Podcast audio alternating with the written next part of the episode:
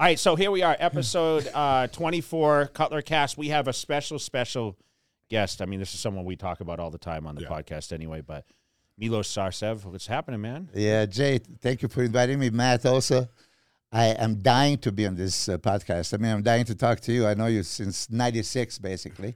First time I've seen you. I don't know if you even remember. Uh, uh, you were training in uh, Venice Golds, and uh, you know everybody's talking about this kid, and you know I looked at it, and um, let me tell you. I mean, I'm honest, as you know. I said, like, okay, you know, he's good, great, but you know, I don't think in the '90s with the uh, Kevin and Shawn and, and Flex and uh, Nasser and everybody else, like, okay, he's not going to really leave the impact. Well, you I mean your ego where you were still competing then, you know what I mean? Yeah. You were you were considered a front front guy and uh I had great haircut though, didn't I? Yeah, you did. You did. You know, but but you see, uh, sometimes you see some uh, guys that potentials, but you don't really, you know, see. Okay, he can be Mr. Olympia. So at that time, if somebody would tell me this guy is going to be Mr. Olympia, I would say no way. You know, that this is how I saw it. But then when you start developing, right, and especially as we talk about 2001, when you stood on that stage right next to Ronnie Coleman, and I said the instantly first second, Jay won the show, and this is when you came up to the eighth place in 2000, right, and then uh, 99. Can I say you were 15 out like of 15 out of 16. 16? Yeah. Should put what you were what you were in 99, you were 10th. Yeah, I was 10th. Yeah, Yeah, yeah. Was So that 10th. means that means you're better than Jay. Yeah, I tell this to my daughter every time.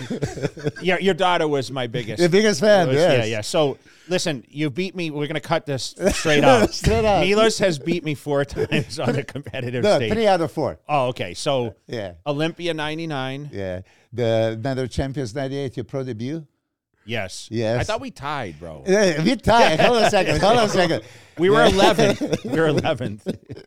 There was uh, highs and lows. We had the same amount of points, but the uh, highs and lows, you know, gives the favor to one guy. So I, I was officially, you know, in front of.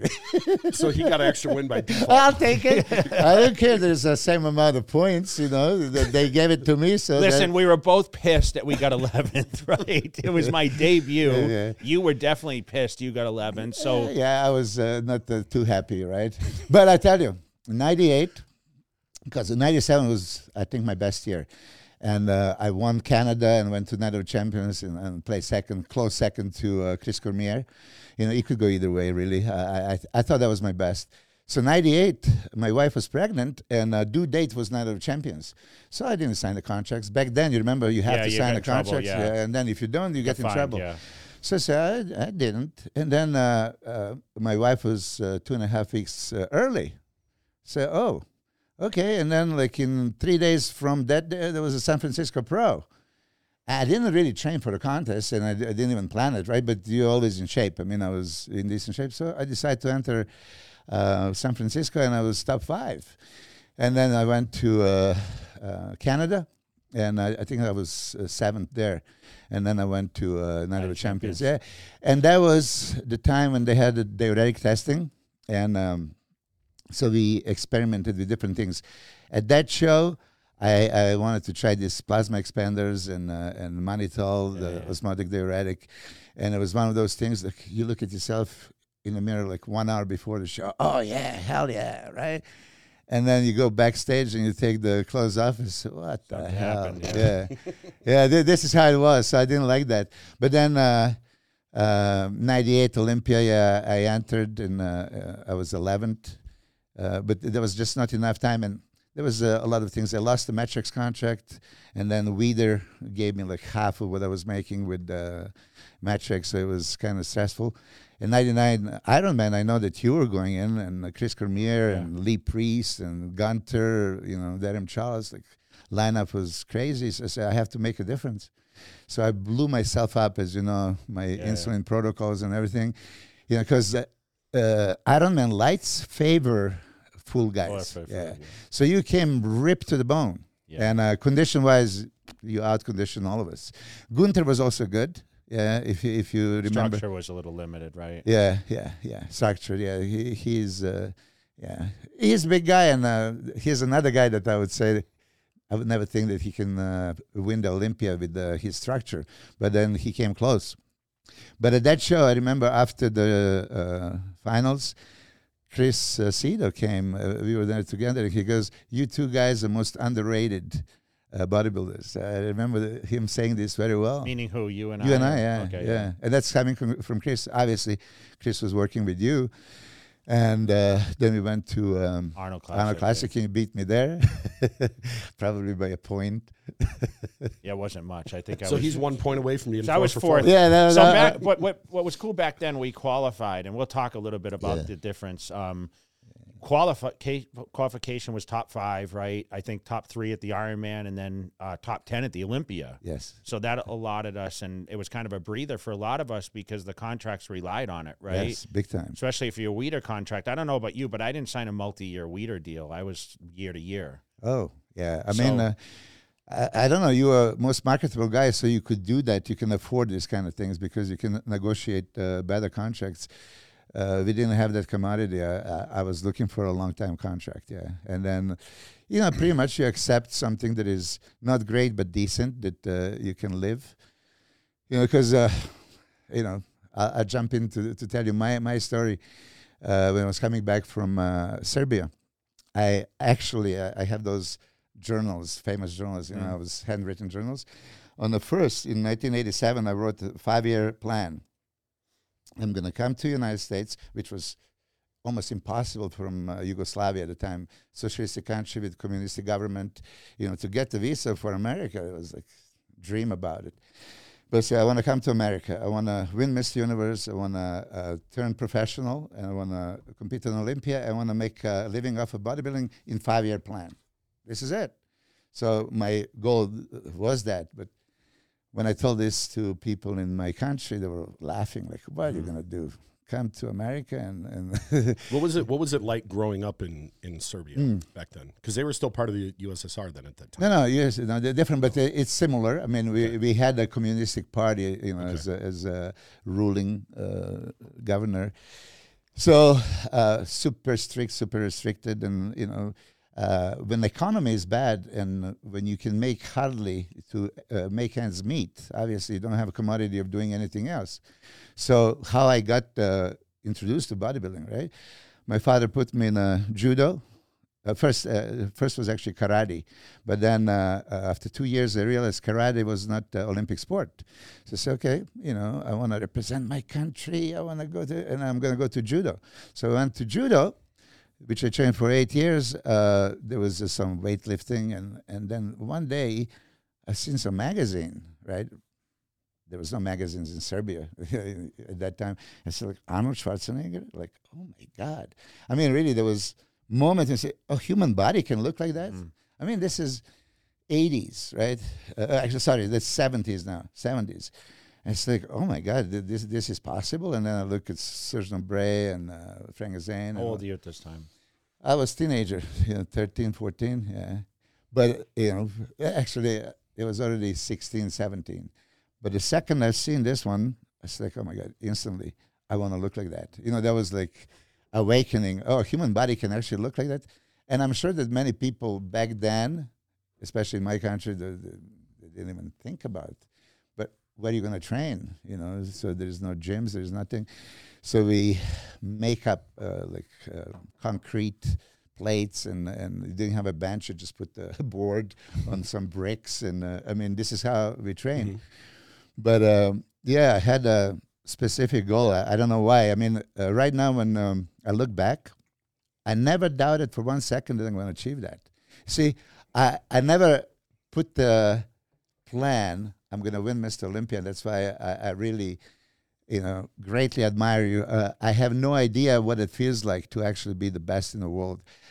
Maybe I set my goals kind of short, you know, because I would just want to be one of the guys and qualify for Olympia. And as you say about this qualification thing, besides Shawn Ray, I'm the only one that uh, qualified for every Olympia in the 90s. Every single Olympia I qualified. I didn't compete uh, 95 and 96 because I chose not to, you know, because they were going for uh, mass monsters. And I said, like, uh, I, I would rather go to Europe and make uh, a guest posing money. I could, I could make, uh, you know, pretty well instead of competing and maybe placing 10th and, and being, what, $10,000. Oh, th- back then it was 5000 So, uh, yeah, the the thing is, I did very much believe I'm gonna accomplish all that, but I never really put that the goal of winning Olympia. But for you to maybe understand it, I had a four hundred twenty-eight dollars and ten cents in my pocket. Coming to America, didn't speak English whatsoever, right?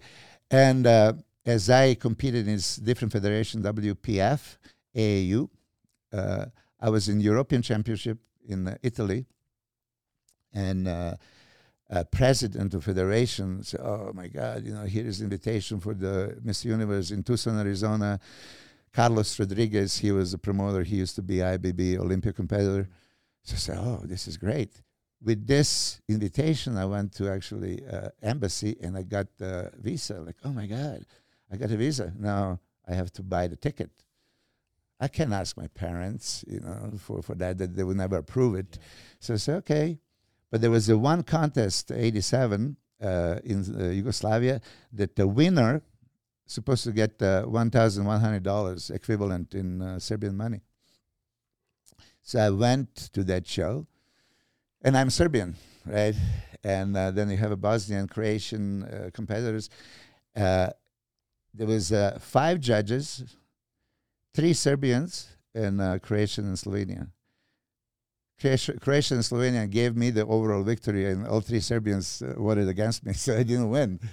So it's like, oh man! So now I, I can't buy a ticket, you know, to to uh, U.S.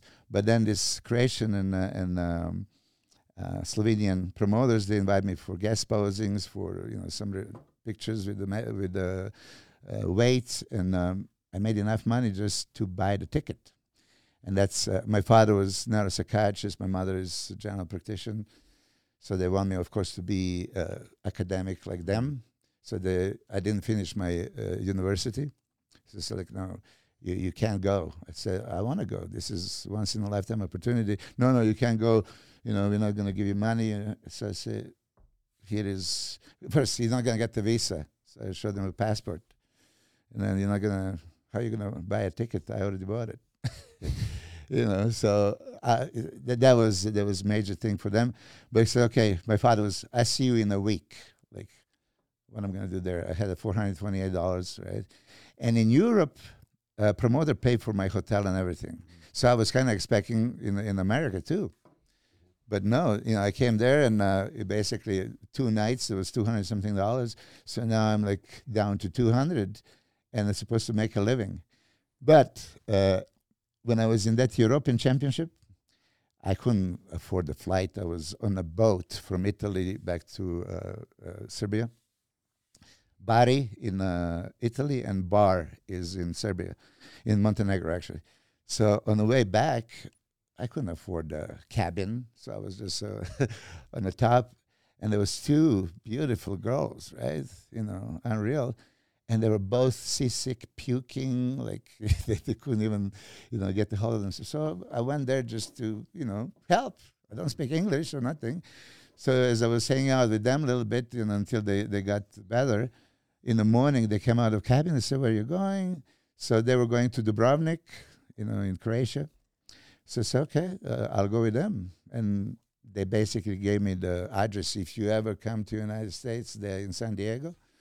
So as a matter of fact, I came to the United States, but Yeah. now I'm in Phoenix. So I just flew to uh, San Diego and called them, and um, there it is. They really helped me, and uh, Really? that that's how it happened. Yeah, And we were talking about earlier. There's always an element of luck to every story. it is. every I- I story. mean, so speaking no English, not knowing anybody, okay, which uh, I didn't realize at the time. Those two were in Europe on the, their bachelorette trips because before they get married, right? You know, but uh, they they did actually help me and uh, they let me stay with them and. Uh, eh, I even got the job. I mean, uh, put it this way: when you speak no English, Tarzan English, you know, count to ten. I love you. Fuck you. Excuse my language. I mean, th- this is this is extent of my knowledge. And say, okay, there is a gym. There was Jack LaLanne's at Midway Drive in San Diego. Yeah, yeah. Just go there for interview. I said, okay, what am I going to do in an interview? But I was 23 years old, right, and uh, in uh, Mr. Mr. Universe shape, and uh, of course there was some cougar manager, you know, that as soon as she saw me, she was just blabbing all that, all the thing that I was doing is yes, yes, yes, yes. I didn't even know what the hell she was saying. So girl that was with me, she goes, "Okay, you got the job. Monday you start working." So I didn't have a permission to work. It's okay. Give me social security number, and I was like, I Nothing, don't have yeah. it. So I used the social security number of that girl. Yeah, yeah, yeah. I mean, you know, Hey, yeah. this is a long time ago though. It's You have to survive. Yeah. But the problem was that uh, you don't get the paycheck uh, uh, uh, until two weeks later Yeah. and I literally ran out of money. So my diet was starvation. I mean, uh, yeah. and uh, I, I'm going to be even bold enough to, to say the truth. Uh, my father raised me, of course, never steal, never uh, lie, and, and uh, be honest and giving and good person, right? But one time I overheard him, the hungry person that steals the food is not a thief.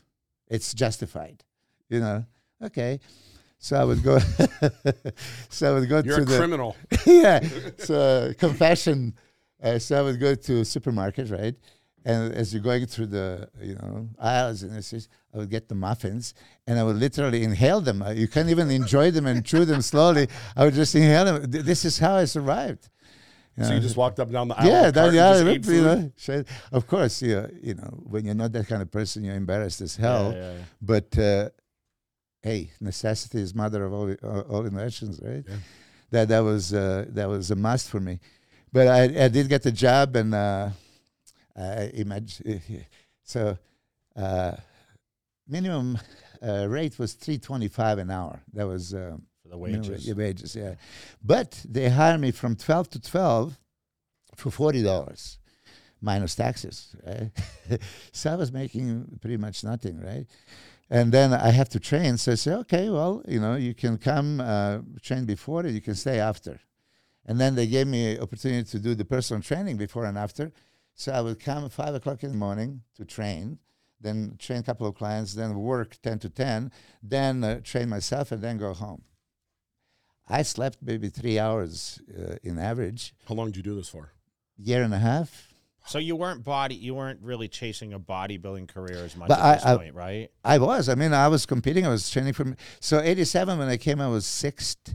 '88 I was uh, third, and then '89 I won. Okay. What show is that? That's uh, WPF Universe. Universe. Okay. So now, so I accomplished that uh, on my list, right? I, I came to America. Now I won Miss You're a Universe. that was one professional or I said, now I have to turn professional. But in Serbia, I didn't know that IFBB was uh, Yeah. leading. uh, What do you know? So I was competing in this other federation, thinking this is the best. But then I realized it's not. And then uh, I went to some NPC shows and I've seen uh, uh, IFBB Olympia. Oh, shit. 98, there was uh, Olympiad in uh, 88 in uh, Los Angeles, Mhm. which I won, uh, which I went to see. And and I said, like, okay, I, I have to be on the stage within three years. And uh, 91, I was on the stage. But how do I get the pro card? So in one of the NPC shows, I went to Wayne DeMilia and uh, myself. Like, look, I'm, uh, you know, from Yugoslavia. There was no Serbia, right? From Yugoslavia, and uh, I competed in this other federation. But how can I turn pro? So he says, oh, there was no phones back in the day. He said, you have any pictures? I said, yeah. As a matter of fact, I got prepared and I gave him pictures from Las Vegas Classic. I, I entered in '89. So I was doing show every week. Also, I went to Atlanta, Georgia for so you're doing Co- you competed in NPC even though you had Yeah. a pro card in yeah, uh I- in the uh the other organization. yeah. I, I didn't get the pro card in the other Oh, organization. okay. I just competed there, but then I competed in some Anaheim Iron Man Iron Maiden show. There was not NPC. I, I didn't know anything, and then I finally competed at NPC. I won overall at the Coastal USA uh, '89. I competed with uh, Flex Wheeler in uh, uh, California, state champion that he won. I was fourth in the heavyweights, but then uh, I, I did. Uh, I came to Vegas just to to be in Vegas, and then I heard there was a show. I said, oh, "Let me Stevie enter." Carr probably ran it. Yeah. then, yeah. So I, I was there. I said, okay, I had opposing trunks, and I went there and I won that, and there was like national qualifier. So they gave me uh, money for a trip to North Carolina for eighty nine uh, USA. I, I don't think it was nationals. I think it was actually USA in the East Coast, which is usually the, the opposite, right? Oh, then there was nationals. Uh, so I went there, you know, and I'm pumping up backstage, and uh, so somebody came up and said, "What's your name?" So Milos Sarcev. I said, "Doesn't sound American, right?" Yeah, you American? I said, "No." Are you a resident? No. What the hell are you doing here? Yeah. so, so I was there. I was on the stage initially, right? But when I got off the stage, they told me like, "Hey, man, you're just supposed to compete," and then I didn't compete. But to go back to Wayne DeMilia, I, I gave Wayne DeMilia my pictures from uh, Steve Carr's show, Yeah. and he goes, "Oh, wait a minute." So he goes to Jim Manion and show the pictures, and he came back to me and he says, "Okay." Tell your uh, IFBB Federation from uh, Yugoslavia to send a recommendation letter, and uh, we'll let you compete. It's like, oh my God. I mean, this is how many uh, international athletes got it. Like uh, Sonny Schmidt from Australia, right? Uh, Dorian, he won British Championship. So of course, in U.S., you can win overall USA or uh, nationals uh, each category, right? And then there was North American. North Americans Yeah. overall. Yeah. So, so this is how I got the pro card. You know.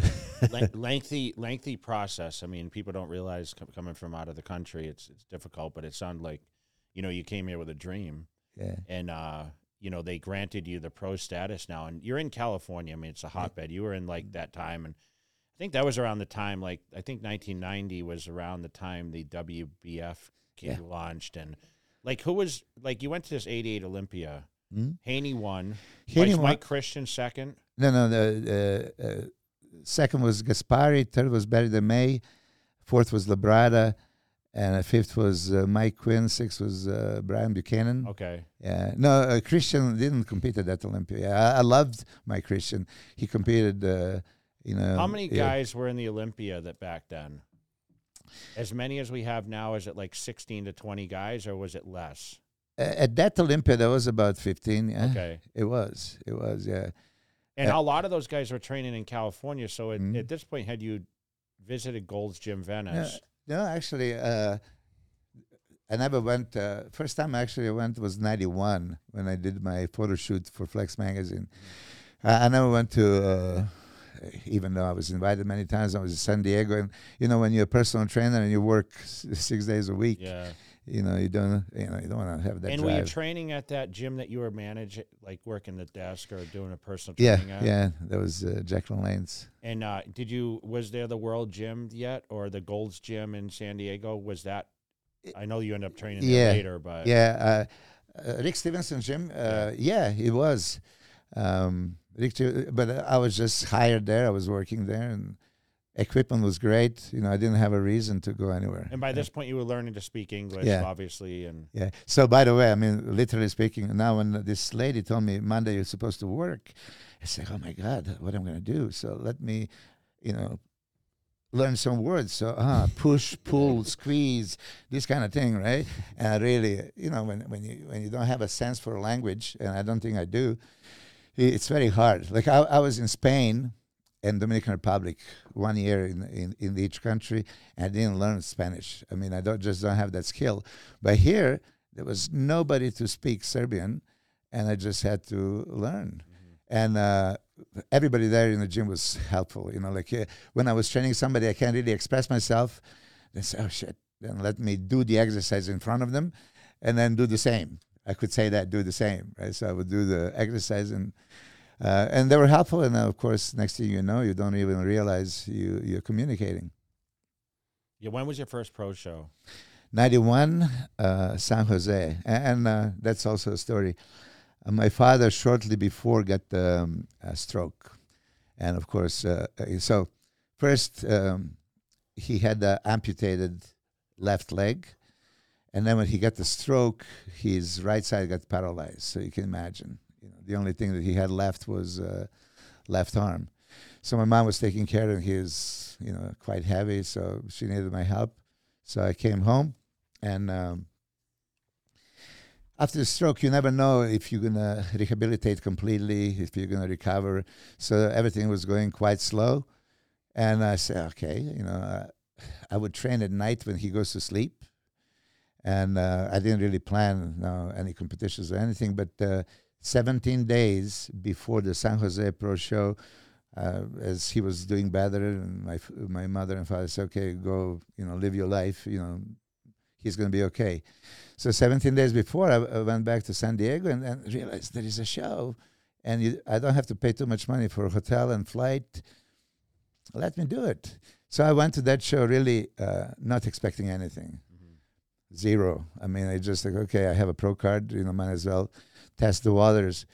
And uh, there was uh, Albert Beckles competing, and uh, John Brown. There was Ron Love, Sonny Schmidt, Franco Santoriello, Yeah, uh, yeah, yeah. Steve Brisbois. I mean, Tim Belknap, which I watched uh, win uh, in Yugoslavia. He won a world championship. So when I went on the stage, uh, there was a friend of mine that "Hey, just you know please take as many pictures, right? So I'm not listening to Wayne DeMilia. I, I'm just there, you know, posing for the pictures because I'm next to Tim Belknap and Albert Beckles. Yeah. So I'm gonna send this to Yugoslavia, right? I'm gonna be a hot shot. I'm on uh, right next to these guys. But Wayne DeMilia was calling me for a first uh, Call out. call out. And uh, he just couldn't pronounce my name, and I didn't hear anything remotely close to my name. And so finally, he screamed like, "Competitor number two. And I said, "Oh shit!" I won the symmetry round in that uh, uh, show, and I, I placed third behind uh, Ron Love and Sonny Schmidt. So I qualified for Olympia. I mean, you know, when you go into not in a, my my wildest, I didn't even consider this is possible. I was just there to have fun. And now, you know, after the prejudging, somebody said to me, "Oh yeah, you you might be top three. I said, "Come on!" And then when I did win, I mean third place. Uh, next day, photo shoots, all the magazines, and uh, now it's like, oh, you know, I was on the cover of everything. You know, I- I, I guess uh, young, Handsome, yeah. semi handsome, yeah yeah. So that you know, th- this is, uh, and uh, in reality, I think I was like 215 pounds. I looked like a man's physique. you know what? I, I started reading the books in 91 consistently. I mean, I picked up magazines when I was 12, but I started seeing you in the books then. and then uh, I just remember you being on a lot of covers, Muscle Mag especially. Um, you know, we shared time even with the Weider contract. So, you know, did you win money for this? For the for a for the magazines, Third, no. no, third. Oh yeah, there was uh, uh, three thousand dollars. So you must have been ecstatic. Oh yeah, I mean, uh, You're used to making 40 bucks a day, three grand. Like, you know, It's like that's hitting the lottery. You know, that's the That- thing is like we this is- talk about like you mentioned the Olympia, like what do I win five grand? But I- for some reason, like I know I was over the moon when I won my first pro show in 2000 was a night of champions and it was Yeah. like 15 grand and like I was able to use that money to purchase a home. yeah. And for me, like I used to think that I mean remember that was over 20 years ago and it's still kind of the same money so it doesn't seem like as much now, Yeah. but back then I mean 3000 went a long way, right? yeah. Oh, yeah. yeah. yeah. So so you're and then of course standing on Olympia stage was remember I mean we didn't have social media so you couldn't be really famous on social media. So like the accolades made, meant that much. So not only you you wanted to be able to have bragging rights back home like that seemed like a big thing for you but you were learning now to compete. You had a great physique. I mean we talk about you were more slender right? You Yeah. probably had a crazy midsection. Yeah.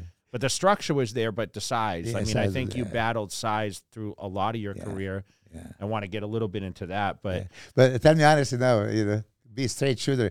When you were seeing my pictures back in the nineties, what did you say? I Uh, no, I said this guy- guy's got great abs, but he's just way smaller than everyone else. great abs, but way smaller. What's his name? I Uh, remember someone said um, Mike Quinn. he said he's an ironing board with abs. That's Mike Quinn that he said. I was going to say. I that's never exactly- forget that. Yeah, because I was like 18 and I was impressionable, so I'm like, I would, I didn't think like what an asshole. I just thought like, Yeah. well, I guess he's an ironing board with abs. You know, So that means you that must lo- have pissed you, you off. lost to an iron board. Three No, no, times. no, because this is, I mean, This is- this is way this is he put on a lot of. yeah, that was Mike Quinn. Mike Quinn. And, Were and you I, I pissed love. when he said that? I mean, uh, no, because uh, it's true. It was true. I mean, uh, uh, But dude, I was just qualified for the Olympia, Olympia. and and listen, Mike Quinn was he good that, back Uh, then? I every mean, time I competed with him, I beat him, right? And I, I know that that he hated it, but uh, listen, when somebody you say I can take a criticism. I mean, I had no shoulders, no arms, no back, really, no calves. But that was his persona, though, right? He was tra- like Yeah. in that statement, wasn't he trashing everyone? Possibly, but you- you know, this is how it is. Okay. Um, when somebody beats somebody, or, or you get th- that hype and you are being placed high, and, and I'm competitive, and I just don't think you're better than me, and you know, they, they just can't handle this, right? I would always be uh, happy for everybody. If you beat me, I shake hands. But uh, put it this way Ray McNeil, for example, he was in San Diego. I beat him in some shows, and he comes to me. He's he always, almost going to punch me. You know, you don't deserve to beat me. You know what the hell? I say, Ray, I'm not the judge. He was a Marine guy, right? yeah, yeah, Yeah. But you know, I, I beat him pretty much every time except once.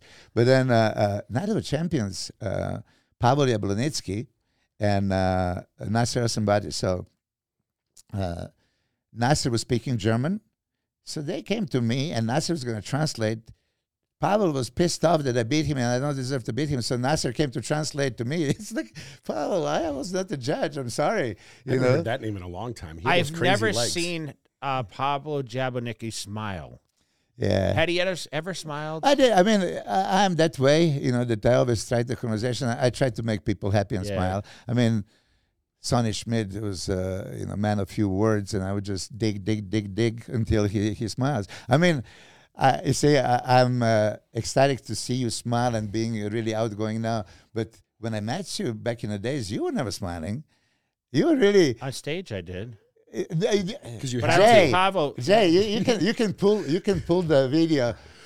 2006, Jay is finally uh, winning Mr. Olympia for the first time. He beat the goddamn know, Ronnie. but- No, no, it was a- You don't got to understand. I felt bad for Ronnie because there's there's like a backstory. We were kind of talking, and he's like, "You beat me," and I'm like, "Shit, man, what am I gonna do? Like, how am I gonna enjoy this victory when Ronnie's like he's pacing? You know, like how about the cartwheel? yeah, yeah. how about, how about the, I mean, sure, I was probably jump off the stage. Yeah. So I mean, so um, you know, we go back and now like you're rolling, right? So I mean, you go to the Olympia in '91. That's Haney's last one. Yes. And it was in Walt Disney, right? Yeah. It was in yeah. Orlando. Orlando. Was it actually in Walt Disney World in Epcot or? No, there was uh, there was uh, some other hotel. Oh, okay. I thought it, I uh, thought it was in Walt Disney, like actually took place in there. Yeah, but uh, you were not there, uh, and I tell you a little bit uh, because uh, I remember this so well.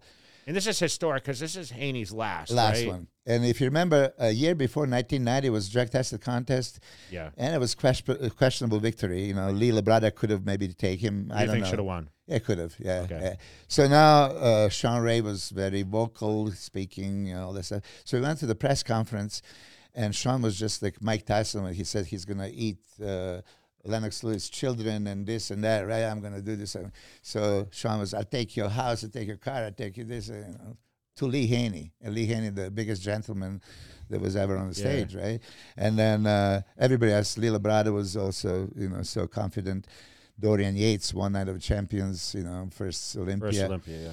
So I was backstage, and uh, um, uh, Lee just signed a muscular development contract. And uh, you know how we the show, they were saying that's a bad move. You're not going to win, you know, because now you know politics? politics. Yeah, and uh, there was up until uh, 15 minutes before the stage, actually. And back then, 12 o'clock noon meant 12 o'clock noon. You're going to step on the stage. It was always ready.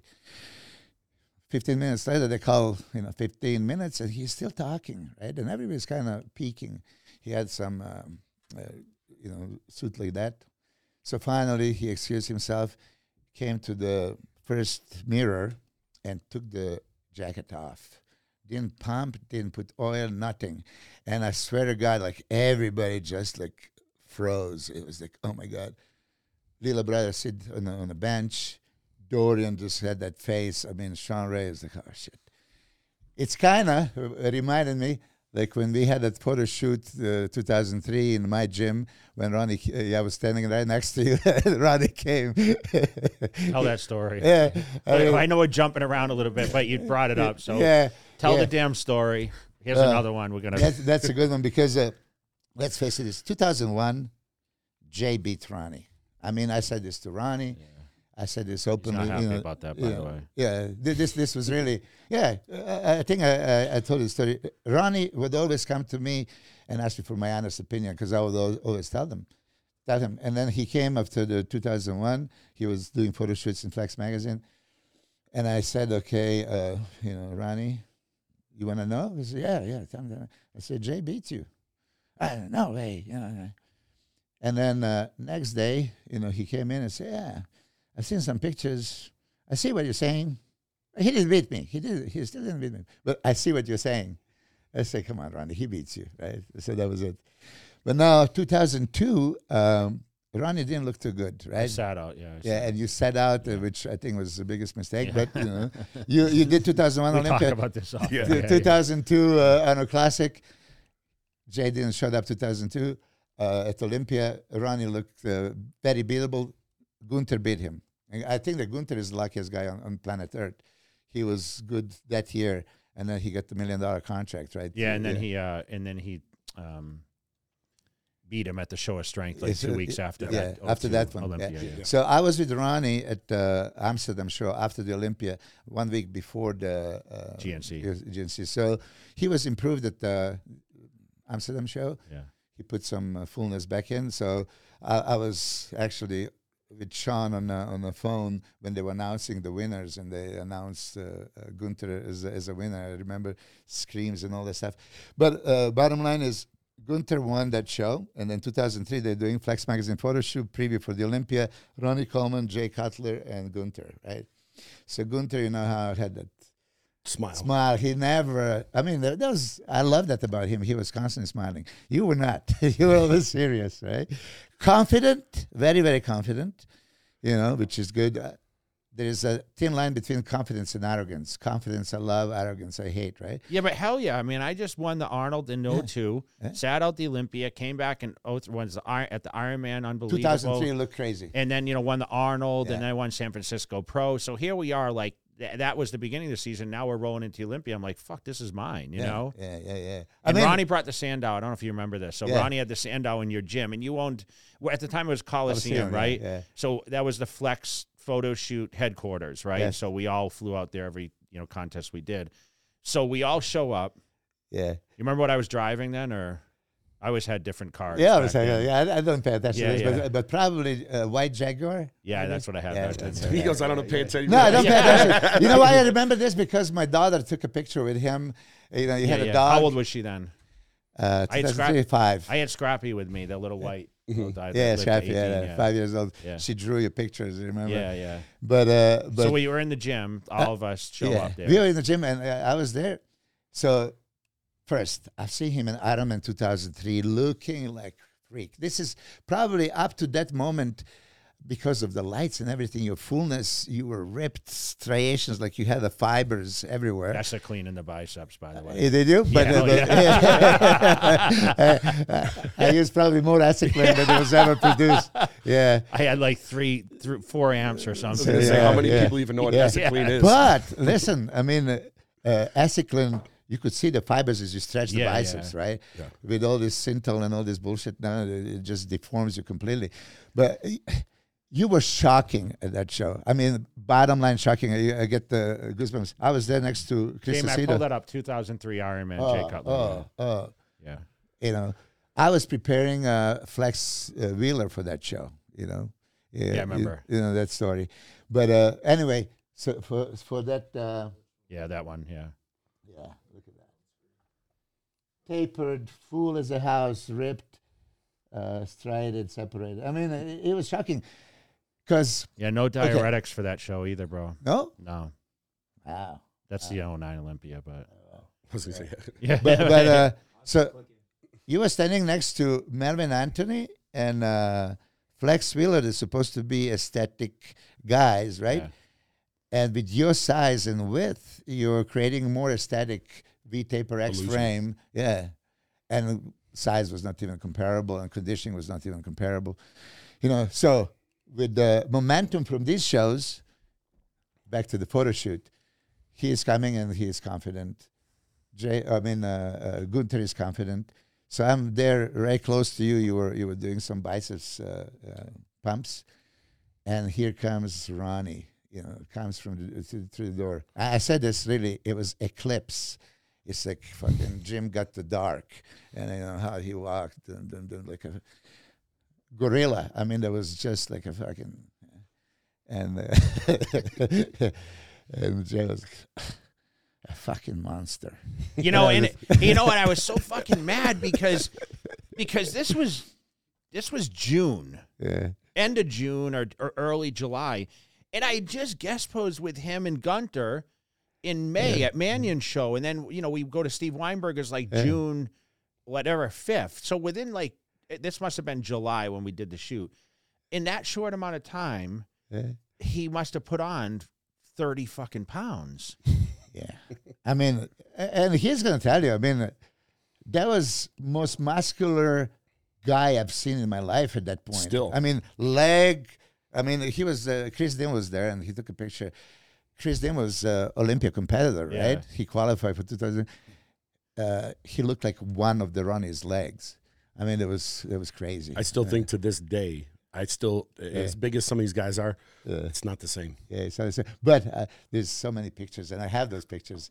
and I mean, he raised the smile. The life came out of you that day. Like whatever spark you have in your eyes Wasn't that his was biggest gone. year? And 13 oh, and? Gunther's smile was gone too. Well? Gunter had the fat pockets because he signed like that three year contract. you said, you know, so he was like sitting pretty, you know, and and uh, you know, Ronnie was on a mission, right? And uh, you know, dude, your gym was like I just remember I used to come out there and I, I still stayed. I didn't stay next door because there was like a residence in, but I would go stay still in Costa Mesa. Just but like that. I really looked forward to coming out there every year because Chris Lund really pumped us up a lot with the things, and you'd run around with the camera. And back then, like they'd get mad because you'd release pictures. on message boards. You know, this is pre-social media, Yeah. but you'd be showing up with the camera, yeah. and of course, you know he had that. cra- I don't know what that big light was.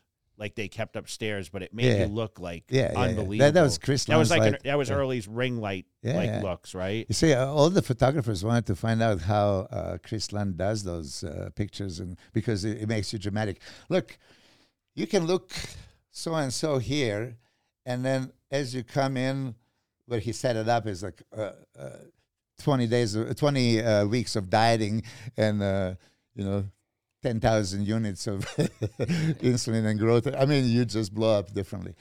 But yeah, uh, that was the time. So, as uh, you mentioned, Weider organization was pissed off at me that I'm putting the pictures of Weider athlete in phenomenal shape on a social, you know, there, there was uh, getbig.com. Yeah, yeah. It's not like I was making any money or anything. I'm a fan of the sport. No, but you were making mo- like how, how'd you get that deal so that they set up photo shoot in your gym because it used to be at Met-Rx. Do you remember what Yeah. year they brought it over to your gym? Uh, I think it was like, uh, yeah, 2002. Yeah, from and 2002 kind to of and, like? 2007. So did they? Did you ask them to do it, or did they say, "Hey, you Oh no, have the, a location"? the Chris Lund came and see the gym, and then he says, "I want to shoot here." And then uh, Flex uh, contacted me. Yeah, I, I did get paid for uh, uh, you know Flex magazine photo shoots, but uh, it's Flex magazine photo shoots they're being paid for, and they get the the space priority. They could do anything in my gym, right?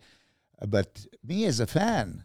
I mean, I, I wasn't making money of putting any pictures on the Get Big or anything. I mean, I remember taking those pictures of you yeah, probably one of the best pictures I've ever seen. I mean, he looked like a freak.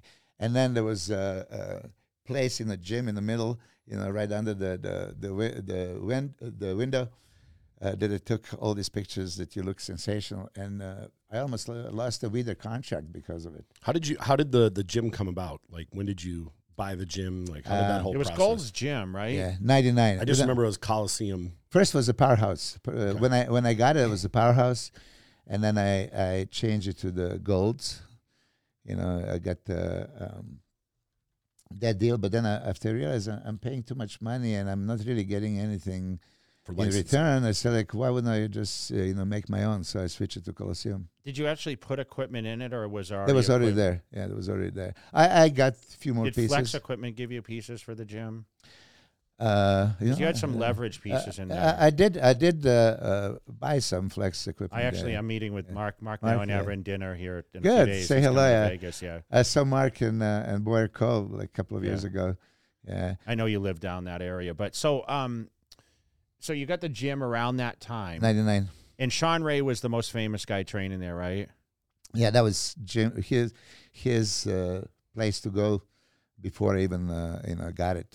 Yeah, so th- that was. Oh, he was training there he was Training already. there already. Yeah. And and you gave him that front parking spot. I was always Never. I was always jealous of that. He didn't get that. He didn't get Well, Is you that, the, always- is that the gym that he went to in, in the battle for the Olympia? Yeah, and he the, parked it. the He always parked his cars up in the front. It wasn't even a parking spot. He just Yeah. stopped it So right why? there. How was he allowed to park his? Car? He cars wasn't. there? I mean, uh, uh, some people wanted to call, uh, you know, to be towed Get away.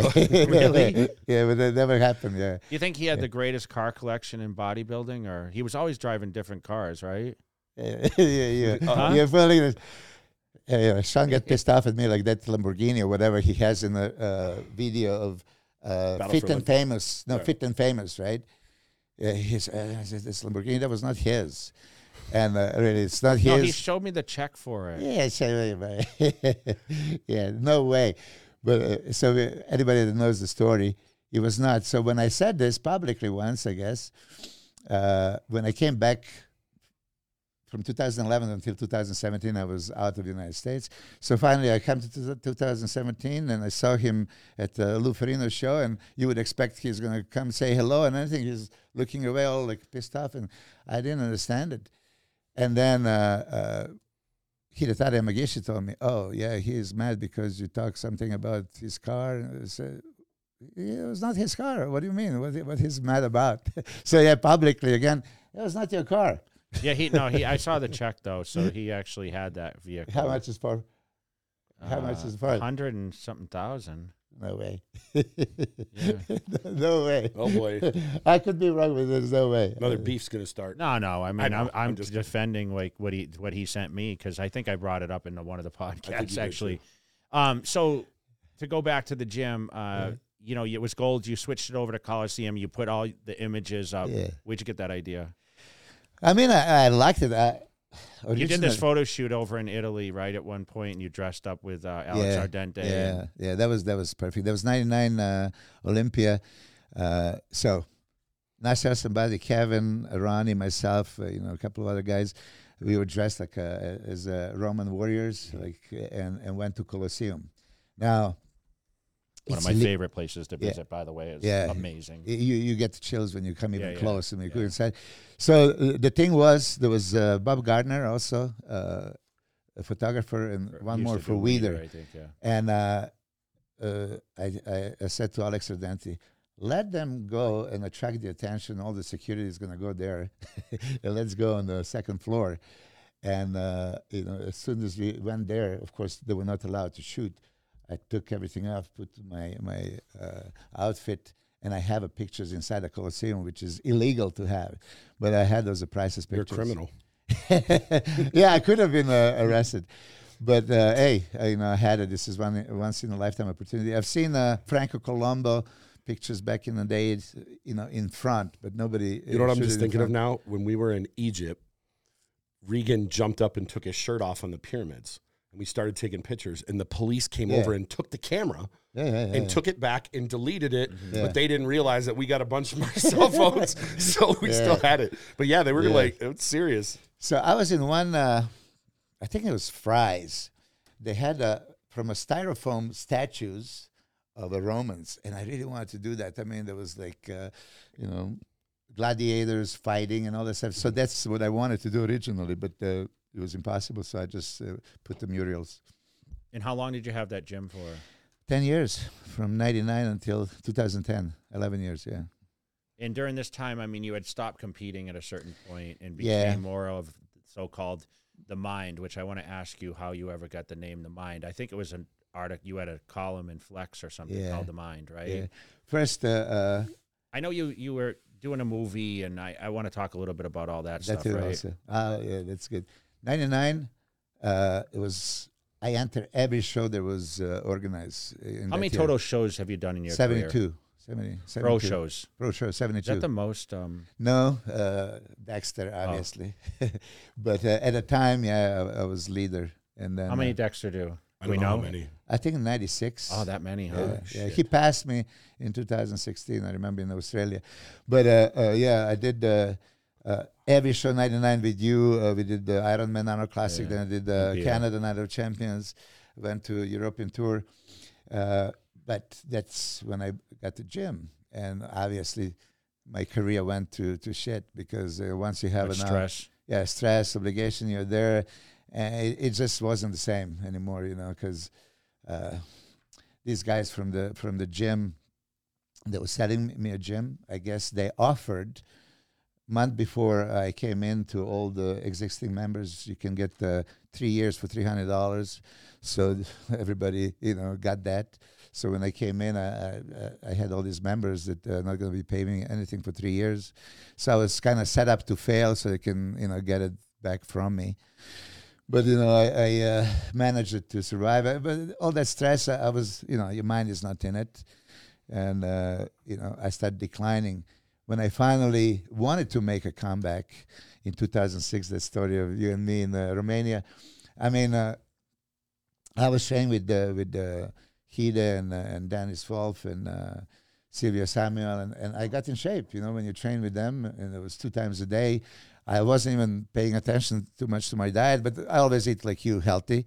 So what is it? Just a little bit more carbs, a little bit uh, same amount of protein, and no cardio, and I was getting in shape. Uh, that story they said many times, but I, I, I have to brag about it because that's the moment.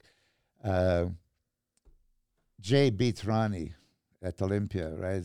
So finally happened, and we we we went to Austria. In Austria, I had like five guys competing, so I, I wouldn't dare even think I can maybe pull That was our first stop. first stop, yeah, Austria, Vienna, yeah, and and you won there, and Dennis James was there, Markus Rühl, Markus Rühl, Rühl, many guys were there. So I, I choose not to compete there, but then I was in Romania. There was very few people going, you know, and Jay, Hida, and then there was a Russian guy, Adi Abu, uh, a few more. So it's like you know, I'm like in uh, in great shape. Let me take a diuretic and see what I look like. And uh, you know, with uh, Aldactone and and uh, Bumex at the time, Yeah. Uh, and not just that, uh, we loaded. If you remember, there was a banquet afterwards. Yeah. I had uh, like eight apple uh, strudels with the vanilla sauce. Yes, I said like, oh, I blew it. Doesn't matter. But I was so full, ripping full, and then dry. So it's like, oh shit. Okay, let me just shave. I'm gonna compete because they, they they were gonna have me as MC. You know, so I tell them, okay, but I'm still IFBB Pro Card holder. And Arnold Schwarzenegger back in 1980, remember he went as a CBS commentator at Olympia, but instead of competing, he pulled a, uh, a competitive number, and uh, Mike Mentzer, Boyarko, Frank Zane, they went berserk. So I, I saw myself. That, that's exactly what I'm going to. I can't beat uh, Jay or Ronnie, but I honestly thought I could I could place third with the condition I was in because I, I was very happy with it. So I managed to shave the legs and, and front, and I really uh, needed just somebody to uh, to shave my back.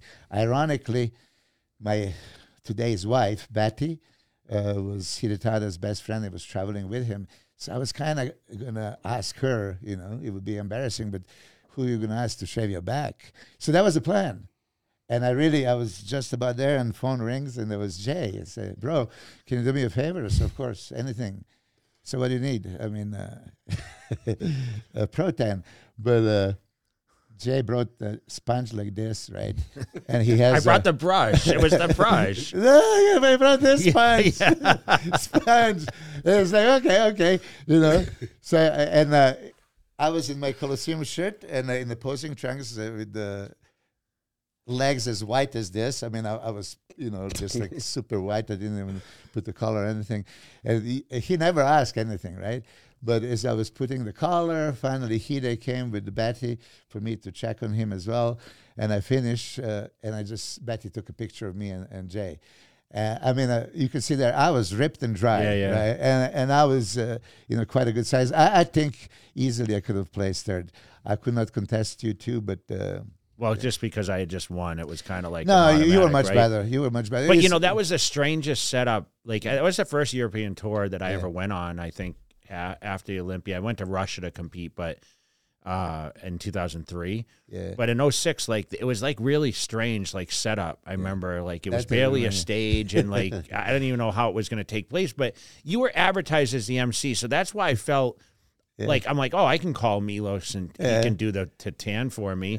So I never thought anything of it. And then, of course, we're showing, and later you told me, and it made me like I still feel bad to no, this day. no. I mean, uh, it's it's. Uh, I love the story. I love the story because really, I mean, uh, who's going to have opportunity to put the collar on the reigning Mr. Olympia? Yeah, and, uh, yeah. I mean, look, uh, you know. I always uh, consider you a friend, and you're dear to me. You were always nice to my daughter. You were you're a gentleman. I mean, uh, you know the, the person that you are. So by all means, that was just like my idea. Maybe I can pull it off.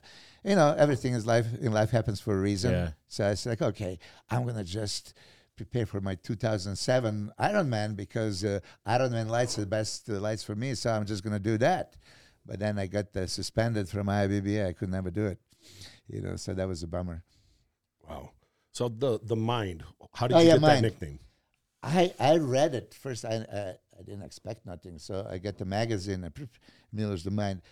Peter McGough, a- an uh, editorial of uh, Muscle Fitness and Flex, they decided to call me this because every time I do the interview, it was different. It's not usual, and uh, you know I had uh, different ideas of training, different idea of uh, Very scientific.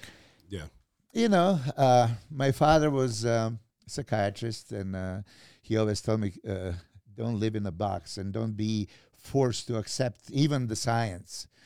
Read the science, accept what you see useful, and if you see something that doesn't make sense, explore. Maybe you can uh, you can make it better."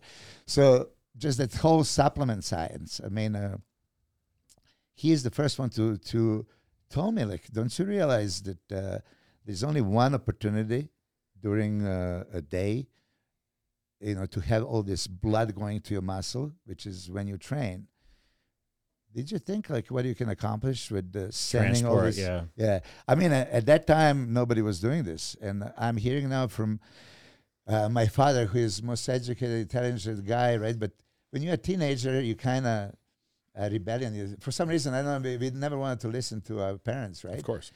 I don't know why is that. So, but he made so much sense, right? Uh, there is a blood going to the muscle, muscle contraction, open up the cell, you can push everything in. So I said, like, okay, this makes sense. Let me try something. So I went to the uh, Serbian pharmacies, and there was uh, essential amino acids tablets made for uh, renal patients, right? And socialistic medicine, it was free if you have a prescription.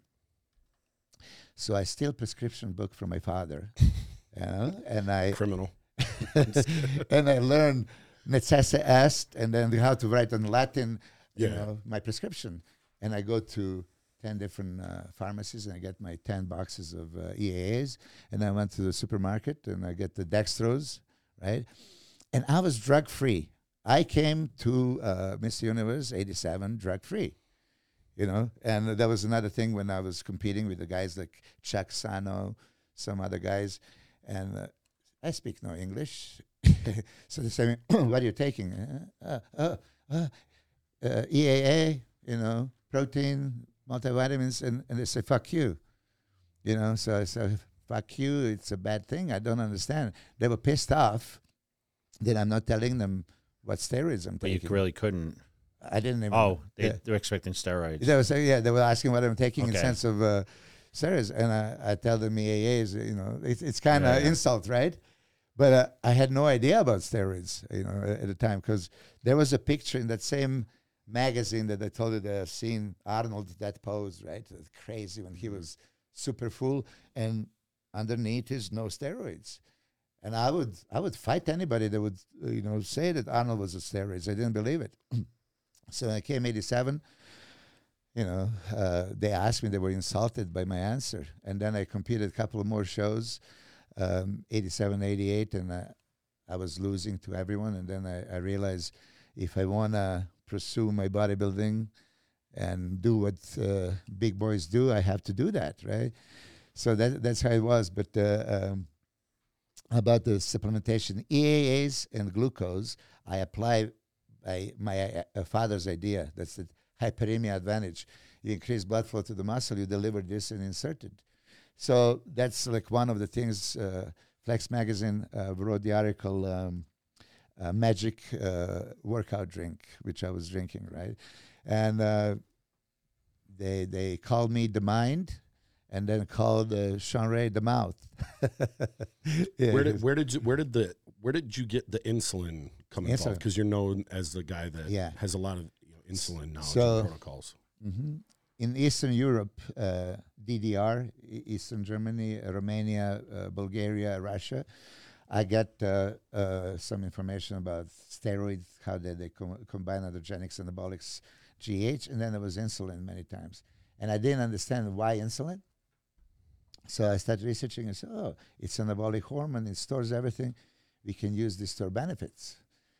But I didn't know how to use it. There was no explanation back then. You know, so but What, I- what, what around what time was this? that was 92 Okay, so and way then back. uh, 92 yes Uh, uh, and then on my first contest uh, 91 uh, san jose tim belknap was diabetic Yeah. and i remember he was taking uh, insulin backstage and then eating you know danishes and uh, all this you know sugary stuff and man once he started popping up Did he beat you that show? Or? no i beat him Okay. I, I did beat him yeah but i mean I beat him on symmetry on the on the lines. He was uh, pretty he- much. He was bulky. That he guy, was yeah. bulky and uh, you know either way if they gave it to him but i've seen like oh my god this is crazy so i was putting two and two together so let me try the insulin at the time there was not that fast acting insulin there was humulin n r u you know so specifics right? so humulin r was the fastest acting Mhm.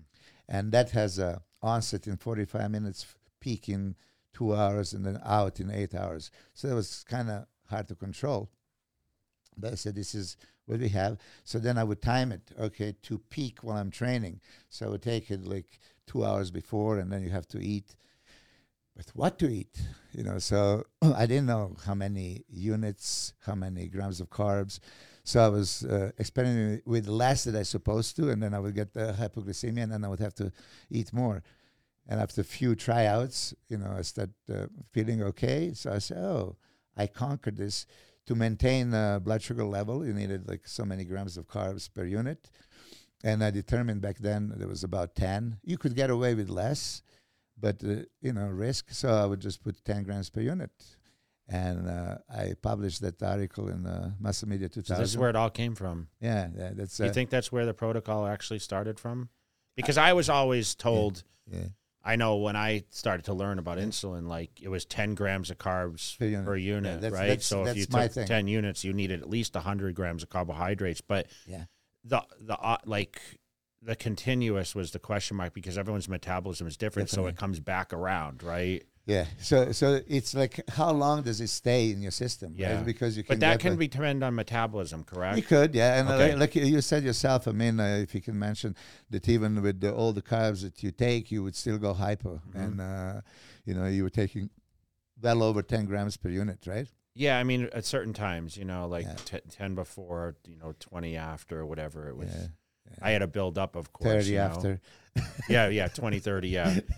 and then uh, you know another 10 or whatever Yeah, you know yes, yeah, and I see. Uh, but i've heard uh, astronomical amounts like like up to 100 units at a time people? you know yeah i mean i don't know how anyone could ever handle that uh, uh, you see, 20 units is already super physiological amount, more than your pancreas would make it. So if you have a more than you would normally ever make it, this is enough to yeah create crazy. Uh, I was using 2020, and uh, you could take 20 before you trained yeah, 20 before and 20 with a lot of carbs a lot of carbs. Yeah, you see, uh, I was like you, didn't eat much fats. It would just be protein and carbs. i didn't need any fats Yeah. i wasn't even eating steak you know for dieting Really? times yeah Wow, Yeah. mostly you know egg whites uh, uh, white fish like fish. i didn't even eat a lot of chicken i'd use protein powders a lot you know So basically, I had less than 20 grams of fat. Yeah. Oh my god. Yeah, yeah, it's a keto diet you know yeah. But you had a close to a thousand grams of carbs, right? Yeah, a lot, Yeah. very often. So Mhm. I think if I would have thrown some fats in there, I wouldn't have had to eat as many carbs, and maybe I would have had a better, diff- different effect. I mean, you might have approached it different, but I kind of stuck with what worked, right? Yeah. I mean, I mean, look, uh, 2001, you look like absolute freak. Uh, I really, I'm going to say it publicly, like I said many times, 2001, you, you won the Olympia. Uh, everybody knows, including Ronnie. you know, but uh, you were on insulin, right? yeah, I did take it um, on and off certain days. Um, but I was also, on, I'm not going to lie, I was taking four meals were, of course, carbs like rice and, you know, some simples or whatever else. Uh, but I also had protein, uh, four meals out of the six, like protein powder. Protein powder, yes. Yeah. So can you get lean or does it work? Like, would you, in someone's protocol today, use protein powders? Yeah, it's only if you Or trust. you- if you trust, I mean, uh, chicken is chicken, turkey is turkey, fish is fish. Protein powder is what they tell you it is, right? So if if it If is, not- yeah. it's, it is what it is, then good. But if if it's compromised and you you don't have a protein and amino acids they're expecting, but then you have a more carbs and some garbage, uh, you know, obviously you had a good quality one because it didn't reflect on your physique. But uh, you know, audience would probably because I, I love this story. 2001, you were on a lot of insulin. You were ripped to the bone. 285 before the Yeah. what two weeks before the show A week up, week up. week before yeah. the show. You know, because everybody was there, like, oh, you can't use insulin; it would blow your your midsection, it would make you hold water. It's you know, if you know how to control it, you you even said you were getting leaner on it. I was getting leaner, but I'll be honest, like Mhm. I stopped. I stopped from after 2004. I never Yeah. used it again from told- 05, 6, 7, 8, not, you know, till the end of my career. Uh, not to say that I didn't use metformin. Like I used that in the off Right. season, but never really pre-contest. So, and I mean, metformin I used for the first time in 96 when I won the nationals. I was introduced to metformin, like just to make my, you know, make the carbs more, the muscle more yeah. sensitive, you know? Um, but I didn't know anything about it. I didn't, I just was kind of like, it was kind of introduced to me. Uh, but with, as far as insulin, you know, I feel that like it was harder to maintain conditioning for me, um, using insulin as I, it always works great. Like the first time you really use it, right? And I think around that time was really the first time I used it Uh-huh. consistently, right? Because I told you I dieted down like from 16 weeks. I, I went on 50 grams of carbs a day, like three days, and then on the fourth day I'd bump up to like five, 600 grams of carbs, and I With got ripped in five five weeks. And Yeah. by 10 weeks out from the Olympia 01, I was already like shredded to the bone. So basically, Chris is like, listen, you're just going to have to eat, you know, and he cut my cardio. And that's when, like, on the high days, like for back and leg days, I took the insulin. So, mm. And then eventually it was like high carbs every day that I trained. So I would train on a two on, one off cycle. But on that two two days, I was training body part, you know, I was doing four workouts because I was training twice Twice a a day. That was the protocol. Like today, no one trains twice a day. Yeah, yeah. And I think we we talked a little bit off camera about this, but I want to touch on that in a second. But so I was kind of like, I, I don't believe a lot of cardiovascular is needed if you're put outputting because I feel that weight training does burn more calories than cardio. Do you agree? oh, absolutely. Okay. there's no question. So I and I was training intense. My rest periods of 45 seconds. You know, I was eating my six meals a day. I mentioned, you know, what kind of those carbohydrates versus uh, protein were. Um, some simple sugars, you know, white rice. I was mostly I would have honey. I would add honey just to to get to a thousand grams of carbs is a lot, right? it's not the joke. Yeah. Yeah. So, and that's why I think I use the protein powders because for me to eat, you know, eight ounces of chicken or whatever with that, and obviously we know if the carbs are that high, the protein doesn't have to be as much. And I think I was only like around 300 grams of protein anyway, like on a lot of days. I mean, if I was eating 50 grams of carbs, I eat 400 grams of protein, but Yeah. I wasn't doing that at that point. So, So only four, 40, 400 grams of protein and 50 grams of carbs. So and not a lot of fat, you know? Okay, so 400 grams of protein is 1600 calories. 50 grams of fat is 200. That's 1800 calories. You- were less than 2000 calories a day. Yeah. But I mean, For the love of God, that's less than your I mean, you saw, I mean, and I came to the Ironman and you beat me. Now you know why. Yeah, see, thank, God, thank God you did it. Thank- thanks, Chris. Yeah, so I was doing two hours of cardio a day. So you can imagine I was training twice with weights too. So I was in the gym four times a day. Yeah, yeah. Uh, you see, uh, when I say about the, the, the, the everything, we want uh, maximal results, not optimal, not minimal, nothing in between, right? You would want to. Mm. You know, so I think you compromised a little bit. You overdid it, and you didn't have enough. And it uh, wasn't, listen, Chris didn't agree with that. Hmm? I said, I'm doing 50 grams because I was so embarrassed after 98 tying with you. the- no, no, no. Yeah. No, no, no, he beat you. yeah so yeah so so i was so embarrassed because you know i had won everything up to this you know 96 you said we met but i won everything took 97 off and I said, I'm going to go full tilt into 98 because I knew my competition. Like you mentioned, you saw me in 96. I couldn't mess with Chris and, Yeah. you know, all these guys, Kevin and all of them. So, Nobody expected it. so I, I went into the 98 um, Night of Champions and I'm like, I'm going to get called out with Kevin and, And Ronnie, Ronnie. Coleman. Because Ronnie beat Kevin at that show. That was like the beginning of Ronnie's rise. Yeah. But, and I was so pissed. I got 11th and I said, you know what, Chris, I'm going to do it my way. And he's like, okay, I'll guide you. He did not agree with 50 grams of carbs. I would have half a cup and a quarter cup of oatmeal. That was my 50 grams basically for the day. Jesus. So around the first workout, and uh, and then I would do that for three days, and then I'd bump up to crazy carbs on you know whatever day the the fourth day, and I did the two hours of cardio, and I was shredded. You were shredded. I mean, uh, that was crazy conditioning. I think one one time you even mentioned it. You you loved your conditioning 99 uh, Ironman. And then I heard you also 2003 Ironman. What is the best ever? Which version of Jay Cutler uh, from any contest would you I think? think the O2 Arnold Classic. Oh, two Ironman Classic, really? I was 273 there, and I think that was the best combination. Of everything? I would say the 2003 Ironman. That, that- I remember. I it's the lights, though. It, the lights tell tell a different story. But Yeah. we look at this. Show the first picture, the most muscular. Yeah, that's one. I mean, look at that, right? The fullness and That's what- that's yeah, that's that was I was 273 at this show. Oh, that's 2002 a Classic. Yeah, Who did you beat? Uh, Is Chris Cormier? uh, yeah, he got second. Uh, he had the dread, for- dreads that year. You know the Yeah, um yeah. cornrows. uh, So, you know, listen, Iron Man was great. Oh, one Olympia, I guess, was like astounding just because it was such a shocker for the first time. I mean, people say 99, uh, 09. yeah. Uh, I, I said this. Uh, yeah. I don't know. You, we never talk about this, but uh, you got the phone call from me. I, I, I left a message on your cell phone. yeah, you did, yeah. One minute into the prejudging. Okay, so 2007, uh, he won, but I, you know, I don't think you were at your best. 2007. Should I have won or? no, I told you this. I wouldn't give it to you. Listen, listen. Okay. J Mac, what an asshole, huh? Yeah, yeah, Comes on my podcast and tells me. Come on, you come here, you tell him you beat him three out of four times, you tell him you shouldn't have won. now I got to get Victor Martinez on the podcast. All right, so yeah, so 07, I, I shouldn't have won. I mean, listen. The, 08, the- I the- lose. Okay, to Dexter. Uh, uh, 2008 he loses right to Dexter, so kind of you don't expect it, right? Now he's going to make a comeback because usually when Miss Olympia loses, he never comes back. done, yeah, it's yeah, it's done. done.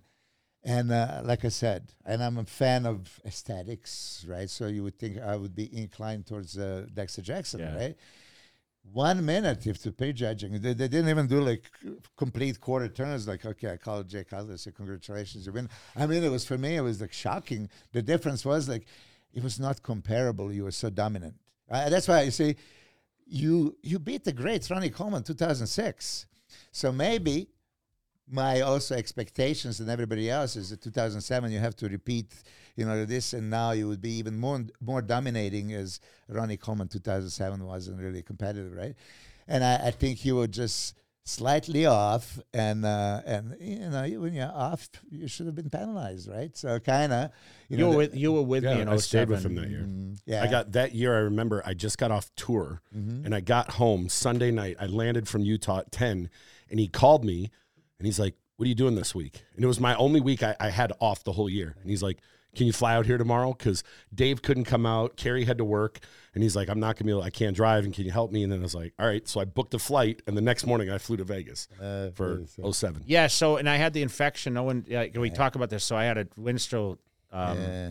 like get infected and Silvio Samuel, this is I think you were I don't Yeah. know if he was at your place then, but so he came out and we had this DMSO Uh-huh. and I was sitting. I remember exactly. I was sitting in the in my um, bathroom, and he came and he put this DMSO thing, and he was rubbing. What what was he rubbing? He in? massaged something in it. but I it- already had a tan on. Uh-huh. I already had done my like one coat of tan. This was days out. And next thing you know, like, because it was swollen, I had a bump, you know, and I'm like, oh shit, I don't want this to show. Show.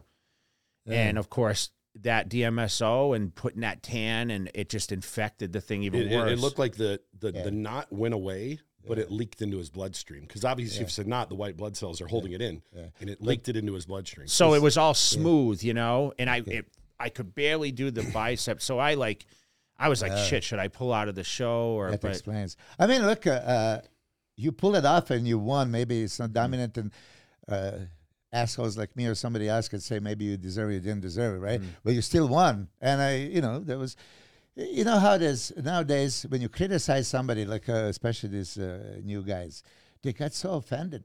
I say it's my opinion, right? And I said it. And look, sometimes differences are so close, and I favor conditioning here was way better. Like if you beat me in Ironman, your condition was better than mine. so you I would could have have no said, problem. okay, yeah. Yeah, uh, you know, so I would accept it.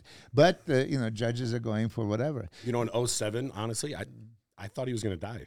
Oh, man. Seriously, no, it was it was that bad. He couldn't when he would talk, his jaw was shaking. And Yeah, yeah, like, yeah, yeah, yeah. Like You- you talked, told me that story, Yeah, yeah. and he would just, Oh my god! and I was like, dude, this isn't good. Like something's shutting down. but that that uh, DMSO, the dimethyl sulfoxide, right? It's transdermal agent brings everything. So God knows what is in this cream that you goes in put it inside your body. Like, oh my God, I didn't know that you were infected. But Didn't you? I remember the, that the night show. There was a room. Didn't you get an IV? No, no. I mean, I went on. I was supposed to go to Australia f- for Tony Doherty to mm-hmm. tour, and I remember I was like, I can't come. You know, I got a bad infection, and I remember I started antibiotics. I mean, Carrie was, you know, she's a nurse practitioner, so it's like, it was an issue. But You we, did I go, ended though, up didn't going. I ended up going. Yep. I re- actually I remember you saying you're like I'm dumping blood because I got to fly 16 hours. Yeah, and it was just it was a mess, you know, and that was the worst. That was the worst year, even worse than losing for me. which at which point of time did you realize you can win Olympia? um, when I went on the European tour with Coleman in 2000 um, and finished second to him. And Chris Aceto said, You're going to beat Two him." thousand. Uh, Dennis was James was after- there, right? It was after, yeah, it was after he might have got third, I think, in Yeah, a couple yeah, of the shows. so. So, Yeah. it was after I placed eighth, you know, coincidentally, only myself and Ronnie of the big caliber names Yeah. went, you know, like And are the top James, 10. yeah. But I don't think Dennis was top 10 then, was he? No. 2000. Yeah, he was. there. I don't think so. 10, yeah. Maybe yeah. if he was, it was close to tenth, right? So it was like uh, we were the f- top two in the top ten to Yeah. pl- go on the tour. some reason Kevin didn't go, and none of the guys went. So nice, I was able to collect some checks, but I got to stand next to Ronnie for the first time that I had been talking about for years. And next thing you know, I mean, I thought, you know, Chris is like, I'm telling you, you're going to beat him. You're going to beat him. Chris was my biggest cheerleader, and I was like somewhat believable. Yeah. And I died, like, I dropped some weight and I came in really solid for the last show in, in England for Kerry Kayes show. And then, of course, he's like, tell me all year in 2001, you're going to beat this guy this year. I'm telling you. And then when I showed up, you know, what Fair happened? enough. Wow. Uh, that you mentioned Dennis James held that 2000 um, Olympia. I mentioned back in the day there was also 12 o'clock noon, 12 o'clock noon, you know, you're going to be on the stage. 2000 Olympia was first time that they changed it.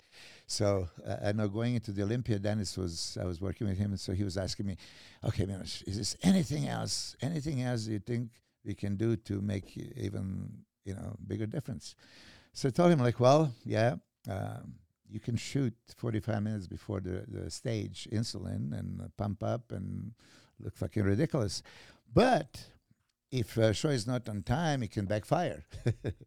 Seriously, you competed, you know, so many. Was it ever late? I said, you're right. It was never late. Oh, I'm doing it. Okay. So now, you know, we go there. That's the day. That's the time that uh, Triple H was there. So Triple H come at 12 o'clock noon and fucking talks for like half an hour. And then, first time at Olympia, instead of everybody going on the stage like uh, uh, it used to be, one by one, you know, start going. So if you look, I mean, uh, Dennis looked crazy at 12 noon, right? And uh, everybody was taking pictures of him, and he did the, the black and white photos backstage, looking crazy, crazy, crazy. And he was so confident. I mean, you know, Dennis's shoulders, chest, you know, it was just, oh my God. But then, uh, you know, he sit down, let the blood go in, and uh, like 45 minutes, an hour later, you know, he pulled water, like it switched, and he didn't place very well. So I think that in Europe he looked much better, but uh, he, I think he placed. Yeah. I remember like you know he was like one of the most incredible transformation guys. I mean, I talk about him Gustavo Badell. I mean, even Hidetada. I met Yeah. Hidetada in 04 uh, 2004 in, in Japan, Yeah. and he was nothing then. You know what I mean? So I've watched all these guys that you helped, and I mean, what's the secret to your like? it was just uh, my style of training with the insulin. I mean, really, there's, uh, as you know, the the drugs, steroids is about the same. I mean, some people take more. I usually reduce. My my cycles w- would be mild, you know, comparing to some of the guys. But I would drive everything ins- inside the muscle during a workout, and then post workout replenish everything, and uh, it always worked. I mean. Dennis James put over 40 pounds in the first four weeks you know, Gustavo, 30 something, Dennis Wolf, uh, Markus Rühl. Did these uh, guys uh, just not know a lot about nutrition on top of that? They knew, but uh, really, insulin was the difference back in the day. But do you Uh, think people were afraid to eat? That also? I mean, uh, you touch the subject of you were training twice a day, I was training twice a day, you know, and now, no, but it's overtraining and all this stuff. Does anyone train twice a day anymore? I don't think so. Very rare. I, I, I really think don't. some guys do leg splits. Uh, on the same day? I don't know. Yeah. I mean, uh, I would always, uh, you see, uh, you did the two days on, one off. I was actually doing six days uh, straight, two workouts a day, pretty much. Uh, but uh, to answer your diet question, uh, I think that a lot of people uh, undereat, you know, nowadays. Undereat, undertrain. you know, so I, I- I'm talking about maximization, and you're a perfect example. I mean, you push your body to absolute limit. Uh, I do remember even seeing you sometimes in the guest posings, and you would show up at the guest posing just like a contest shape. You know, I don't know where I I was was. competing twice a year, probably those years too. But you know, I always had abs and leg cuts, Yeah. so I mean, looked a little better. I wasn't always in you know the best of best of shape, but and I didn't compete as many times as you. I mean, you mentioned you did. you didn't need to. You Uh, know. for for me, it was uh, every every. Uh, What do you regret with your career, whether it's competitive or? Yeah. Um, the biggest regret is for me using a Synthol in my arms. You know, that's Tell uh, me why you did that. Okay. Up until uh, 97, I mean, I was told many times, oh, Milos, with the bigger arms, you would have a chance, right? And we were using Esiclene uh, back in the day, but then, you know, it's it was You not couldn't get it available anymore, anymore. right? Yeah. And then uh, um, Kerry Kayes came 97 Olympics. Remember, Flex was supposed to beat uh, uh, Dorian Yates, and then he pulled out of the show two weeks out. And uh, Caddy was looking for him and didn't find him. So he said, Milos, can you please give this to Flex? Because he had to go back to England. And so there was like 12 bottles of something. I said, what is it? And he said, Synthol, and uh, you inject this in small body parts. And I said, oh, wow, you know, can I try? Can you get me some? I said, just take half. So, you know, of course, I started. And then uh, initially I was getting great results with that one. I don't want to say great results because I, I never want to encourage anybody to do it. I really hate. I think it's uh, it's Biggest, biggest, mistake you made. biggest yeah. mistake. Yeah. So, but uh, you know, uh, I got my arms to 22 and a half inches. Like, oh, you know, shit. You know, so I was so, but it changed the shape, anatomy, and uh, then uh, I ran out of that one. So somebody else gave me from South uh, uh, Africa, and uh, that probably had some silicone in it and then it, it just really it was super hard to push anyway. And then i realized like there was like crystallization it's fibrotic tissue necrotic and then you touched my arms and it was like oh my god it's dead to a door. So when you sell your soul to the devil you get uh, result and then devil comes and claims it. So the bigger arms that i had for a year you Yeah, know, they looked just- ridiculous at one yeah, of the shows. I saw like they would just look swollen, you know. like a bricks i mean Yeah. it's embarrassing I, i'm you know But it ruined your kind of ruined your career. So that's why when, in 06 when you were going to come back and compete, now you already had damaged the arms at this point. So you were a little concerned about that. Yeah, it, it would be visible, but uh, by 2006, kind of, uh, you know, I, I could pull it off. You know, specifically posing if I if I put the forearm close to the biceps, you know, not uh, away.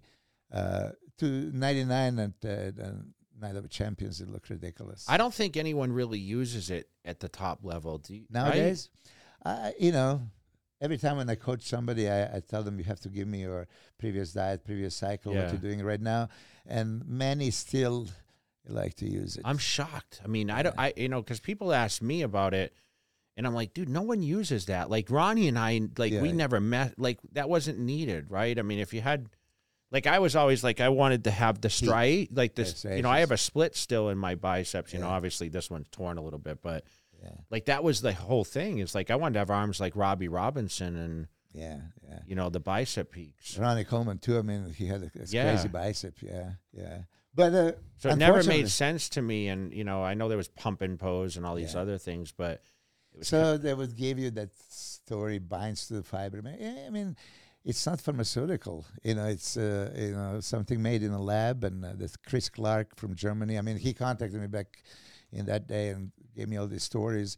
You know how you, you know, uh, tell me what I want to hear. Oh, it's gonna make it bigger. Oh yeah, it's good. Okay, let me use it without really analyzing and dissecting it and Tell me some, the most impressive bodybuilder you've ever seen, like you a memory of like who was impressive. I mean, you talked about Munzer earlier off camera. Like, was he unbelievably shredded? He was really, he was ridiculously shredded. He was like this year around, uh, super dry, and then uh, cross-dried. Is that genetics? You think a lot? It could be. I mean, really, I have that uh, Turkish guy. Uh, Oh, yeah, Hamdullah yeah. Aykutlu, yeah.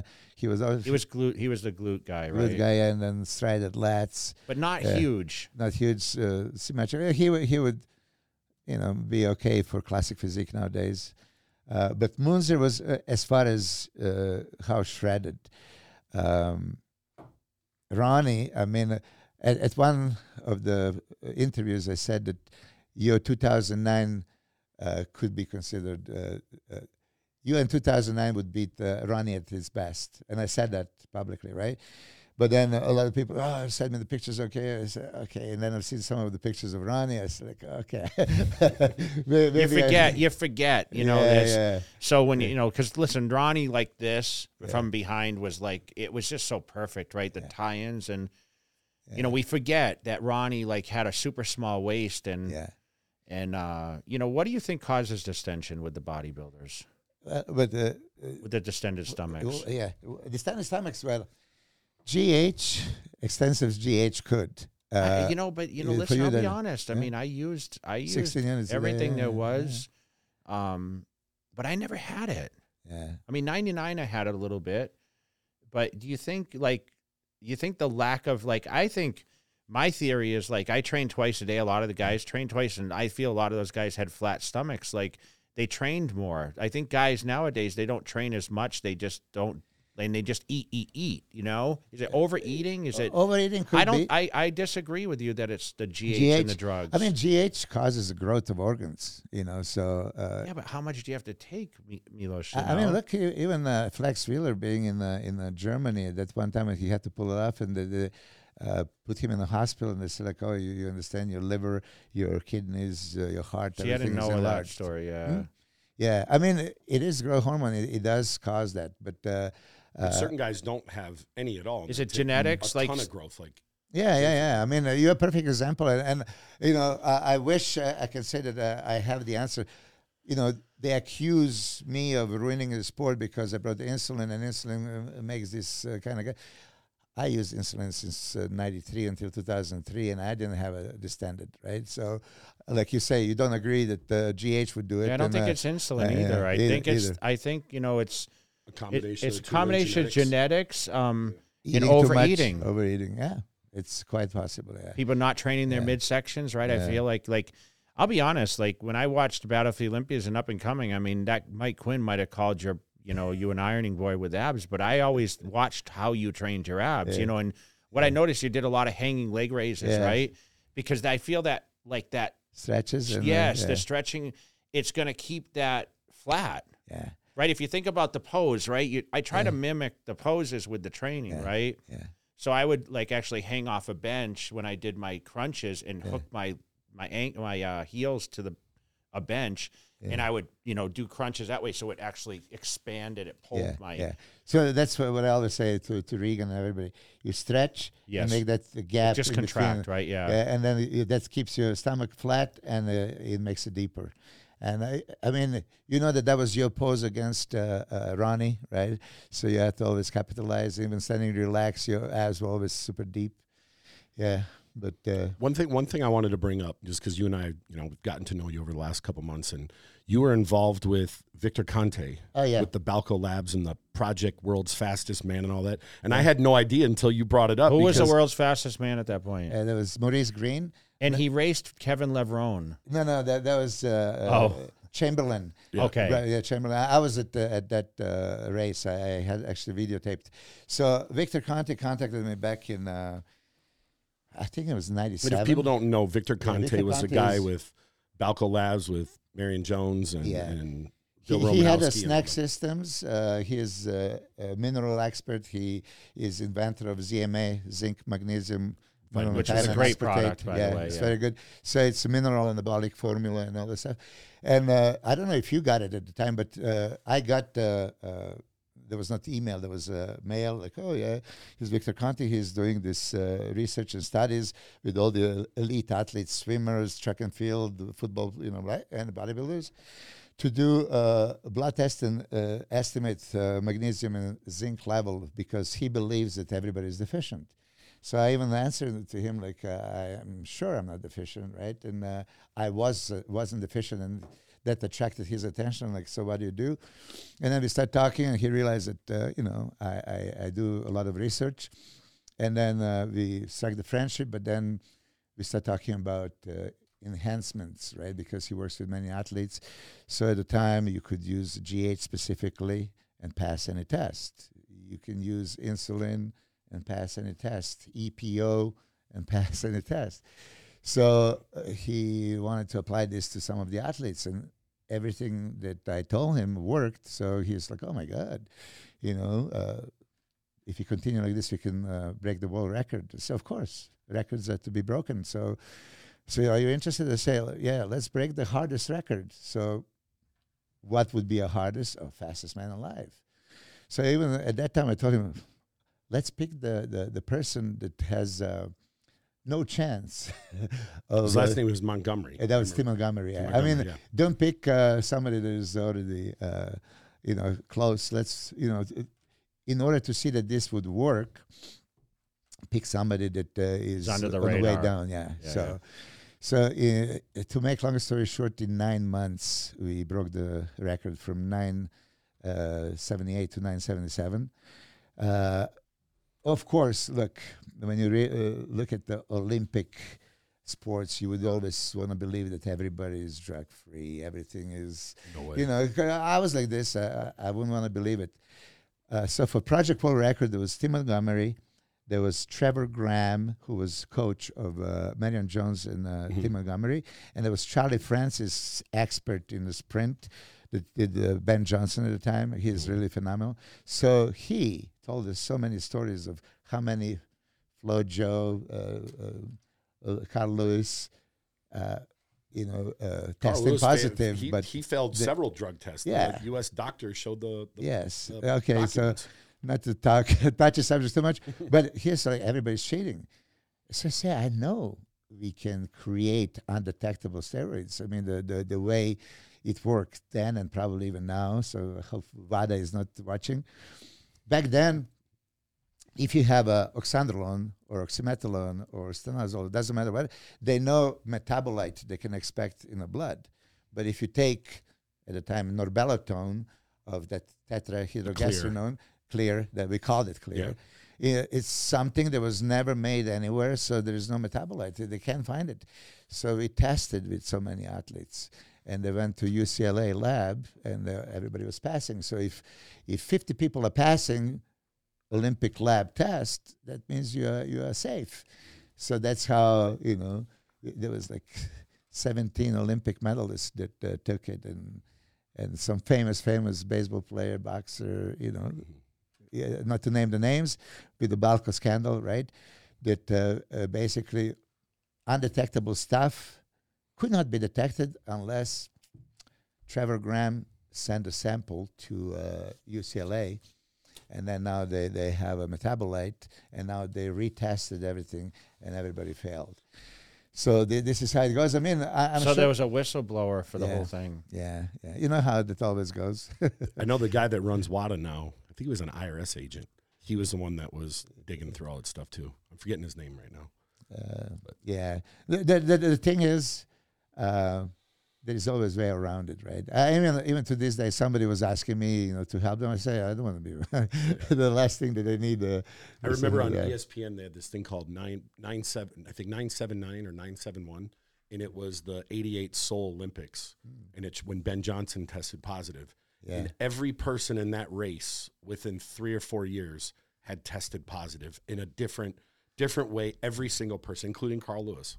So Yeah, it's yeah, not like we're making something up. I mean, they Yeah, the it's- it's U.S. there. the the doping agency showed the documents that he tested That's positive for. Charlie Francis told us, yeah. Yeah. So I didn't know if you knew he was. Uh, Yeah. I, I knew he. I didn't know he knew. I Victor. knew he. I knew about it. You know, and uh, you know, I remember the whole thing. You know, I remember when it all went down, and of course, It was all on national news. Yeah. Yeah. Yeah. Um, tell me about the the Levrone race with the guy. How close did he get to it? So uh, Kevin seemed to do everything, man. Like Ke- Kevin in- is superhuman. Yeah, I mean, he is uh, super powerful, as you know. Did I you mean- think he had a shot? Or No, no, no, no. I mean, this is you know, One of the fastest guys in the world. yeah, uh, yeah. It's ridiculous to challenge anybody. Okay, if you and I right now go to the UFC uh, octagon with somebody, I mean, it's going to take a microsecond for you know. Yeah, yeah. uh, unless I can run, you know. But uh, yeah, not at that level, and, and he just smoked him. You know, Kevin would be good for probably average. You and me uh, would probably How lose did to him. Get, how did they get set up? How did the guy agree to it? Victor Conte, you know, because uh, uh, Kevin is specific. He he can talk, you know, he, his story and uh, oh yeah, he he did uh, whatever on sixty meter dash, you know. So he would throw some number that was oh comparable. Okay, maybe he has a chance. And because we were working with uh, this guy also, uh, Dre Chamberlain, you know, so he showed up. You know, they had a photo shoot in my gym doing uh, some bench presses and uh, squats and stuff like that. And then we went to the field, and uh, a guy just, I mean, smoke him. There, that was like twice the difference on the 60 meters. Like, yeah. Yeah, I remember seeing the race. So what's like one of your fa- like? We, we haven't really touched on Dorian much. What's like one of your favorite Dorian stories because you competed against him? Yeah, I mean, uh, look, I trained with Dorian first when he came.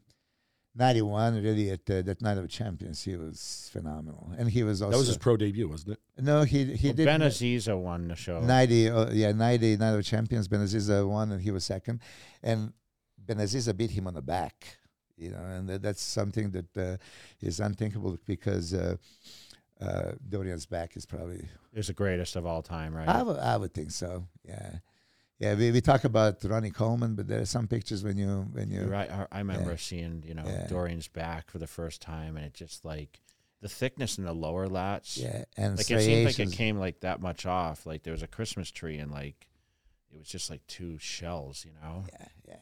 So uh, I went when you read all this uh, heavy duty one set warm up and one all out. I mean, I don't know how many people actually believed it. I didn't. I didn't. I I can't imagine that this is how you. I train. heard it wasn't how he trained. Now, Well, you know, he so- did a lot of volume actually, but he would work up to that one set. But he would take a lot of set, the weights that you and I would push to get there was his volume. Yeah, so this is what I was expecting. So uh, he offered, you know, to train with me. Was this first When time was was 95 i was in uh, after the olympia 95 i was in uh, in a gold gym venice training and doing legs and then uh, dorian came with uh, leroy his training partner and oh Milos, you know too bad you're training legs you know you know i would train legs with you. I said well when are you going to train legs? Next day. I said, i'm in you know because how can you pass? But it's okay uh, you know i'll follow your routine. And uh, he warms up you know, and and uh, does warms up two sets. There was not one, and it goes one set all out, and it was nothing.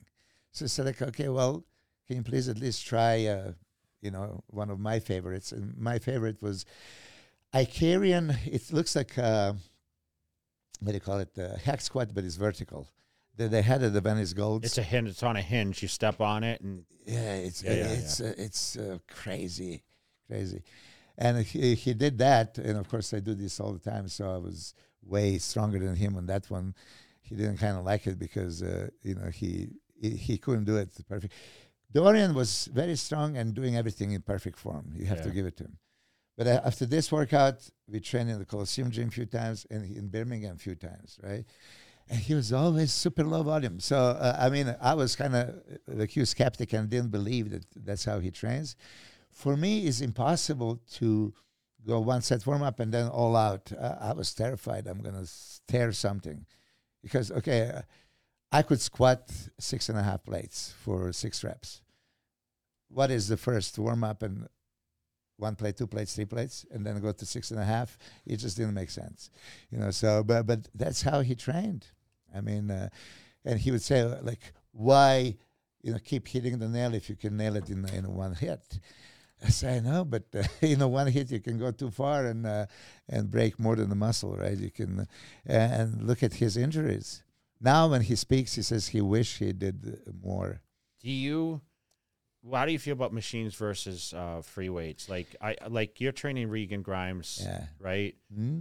Do you tend to do as as much free weights now, or do you focus we do on mix. machines? I mean, uh, let, let's put it this way: Like Uh, where are the where are the guys squatting six and a half plates on the squat anymore? Nobody. I know, but that's just you just said like I'm training him, but w- why isn't he doing this? Okay, he has a little bit knee problems. So, Okay. you know, then when uh, when you have to, No one, but I'm saying no one squats. So I'm not just Yeah. trying to pinpoint Yeah, him, but yeah. like, dude, I built on like the Squats, squat, yeah, front the squats, basics, right? Yeah. He Like- likes front squats. I don't know if you watched some of the videos. I made him do front squats uh, several times. Yeah, I, I Do you do it on a Smith machine or do you? no free weight, but then he the said Smith machine he, was always better for me, to be honest. So he, he told me that he prefers, and I let him do it. For me, it's just okay. Stimulate the muscle. If you close your eyes and you stimulate, and you don't know if it's machine or if it's Smith Mind machine, connection. Yeah. yeah, and and you do it. I'm happy if I can reach that failure, control muscle contraction. Yeah, but to answer this, am I strictly uh, old-fashioned guy, uh, heavy-duty compound exercise, free weights? No, because machines and some machines are great make to isolate that primary mover. I said this in a Flex magazine. There was a, a questionnaire. If you fail on the six repetitions on the bench press or a, a chest press machine, which uh, uh, of those two exercises would uh, uh, exhaust your chest muscle more? So I said machine. Why? Because machine is already yeah. made to isolate, you know, to use the stabilizing and neutralizing muscle, secondary muscle groups. So, 99 for a road to Olympia. I don't know if you've seen it. Uh, my segment, I said, like, to prove that point, I, I train exclusively on the machines. yeah. So you can. I mean, uh, for me, it's just stimulation, the feeling that I have in the muscle. And as I talked to uh, Regan when I train him, I really want him to be his worst enemy, not his best friend. What does it mean? When uh, he puts the load on a muscle, I want him to slow it down and contract it. So make exercise as hard as you can, not as easy as you can. If you do slow eccentric and just explode on concentric, as Dorian was saying just recently, like, okay, any pressing movement, he says, imagine the spring and then lower it, you know, slowly and, And then explode. explode. Yeah. But when you explode, how can you really focus on uh, on, a, on a muscle? Uh, I was saying slow concentrics are one of the best stimulating exercises. Many experts disagree. Uh, uh, John Meadows disagree with me, and I'm very good friends with John Meadows. By the way, today I got the John Meadows uh, Award sword from uh, Fuad Abiyad. Thank you very much. Uh, but when he came and trained with me, I said, like, okay, John, let me uh, show you super slow hack squats, eccentric, uh, eccentric, concentric, super slow uh, Smith machine, any uh, shoulder presses, incline presses. When you purposely go uh, stop yourself and uh, squeeze for eight Yeah. seconds. Uh, slow preacher curls. I mean, uh, slow concentrics. It's a nightmare. Yeah, I, I listen because I'm I'm sitting here listening to you, and I'm like I'm disagreeing that I still think a person needs free weights like to develop a. But you, what you say make Yes. makes a lot of sense. Um, We talk about that all the time. Where Yeah. you just don't see the grainy physique. I don't, and, and you know, Like I don't know. dense. The diet protocols are different. Like people have cheat days now. Mm-hmm. Like I never cheated on my diet. Like even Chris Aceto does cheat days for the guys. I don't. We never did. Like it was either more carbs, or it was just rotation of whatever. Yeah. Um, but you're not allowed like a cheat meal. Like no, there was 16 weeks of like hell, right? Yeah. We never cheated, even when you thought, oh, I look unbelievable. That was like, okay, just keep pushing harder, right? I never cheated. Ask uh, Regan when he had a cheat meal. Last was probably in uh, in uh, Reno. you know, I don't give him. Why would I give you stupid calories that can inflame you? I give you nutrition. I give you more carbs. But uh, uh, on this, uh, I love to disagree. So, would free weights be a base and a fundamental thing? Yes, absolutely. But if there were not free weights back in the 40s and 50s and 60s, there was just machines. You don't think they would uh, develop same kind of physics I mean, uh, anything you can do with free weights, you can replicate in a in a machine. Yeah, I just think, you know, I think the core has a lot to do with it. So when you're Yeah. focused on using dumbbells or even a barbell and there's that balance thing, I think just internally you can get I don't know if you, it just to me it seems like and this is just my opinion. Like Yeah, we can yeah. argue about it all day, but I just think like the ruggedness of the physiques have not they don't have that same but Chris, listen, Phil Heath was unbelievable. He was mostly Machines. machines, right? Yeah. I mean, some guys never squat. I mean, Paul Yeah. Dillett never squatted, right? Yeah. And his legs were unbelievable. hard, I know. Well, period. I mean, I used to get pissed because I see him do 40, 40 pound dumbbells and his arms were 23 inches. But Yeah. it's the same thing like Chris Cormier. I was so mad before that Ironman. I flew into Venice, you know, and he beat us. Yeah. And they were like, "Oh yeah, Chris was eating a Subway sandwich yeah, yeah. yesterday," and I'm like. "What the? Fu-? Like, here I am cooking fish at Marina Pacific Hotel, and Cormier's eating a turkey sandwich at at you know, it's just." It's so it's so frustrating because it- all the science that we talk about, Yeah. like you're the mind, but you know what? It don't matter sometimes, right? Yeah. I mean, some Dexter Jackson asked him, oh, he never dieted. He He ate said- McDonald's, but he did have to Yeah. change up later. In his First time he Yeah. dieted and ate, ate uh, uh, pre-packed meal it was last Olympia, but he looked the worst. I mean, really, the first time he was on the bodybuilding diet, he didn't look like a bodybuilder, you know, that we know. So yeah, some people can get away, and uh, and I, I'm glad that you say you never cheated. I don't cheat. Uh, I had maybe two cheat meals a year. You know, when you really feel like "Ah, I crave this, so uh, let it happen. But what would be a purpose of giving uh, Regan or Samson or somebody else? Okay, uh, have it. For Samson, actually, I gave him, uh, you know, I, I depleted him and then I gave him because it works for him, right? For Regan, I would much rather save uh, carbs for the, the, the high carb day and just load it in the muscle that I want to load it. Yeah, So the Arnold's coming up here next week, Yes. and you got two people in the show, yeah. and you know some of the other people. Give us kind of your. Is uh, Logan competing also? No, Logan is Okay, uh, okay. just uh, focusing on O- Olympia.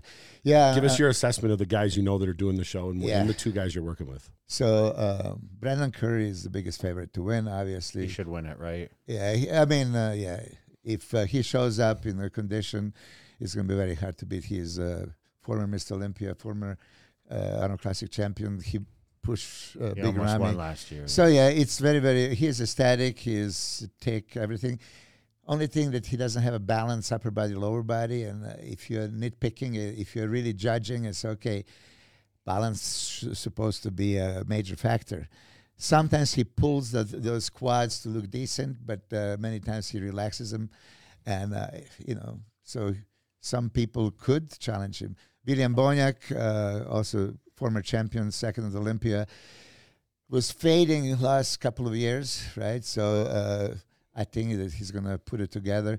Um, he is thickly muscled, striated, you know, every bodybuilder is bodybuilder, but he's narrow.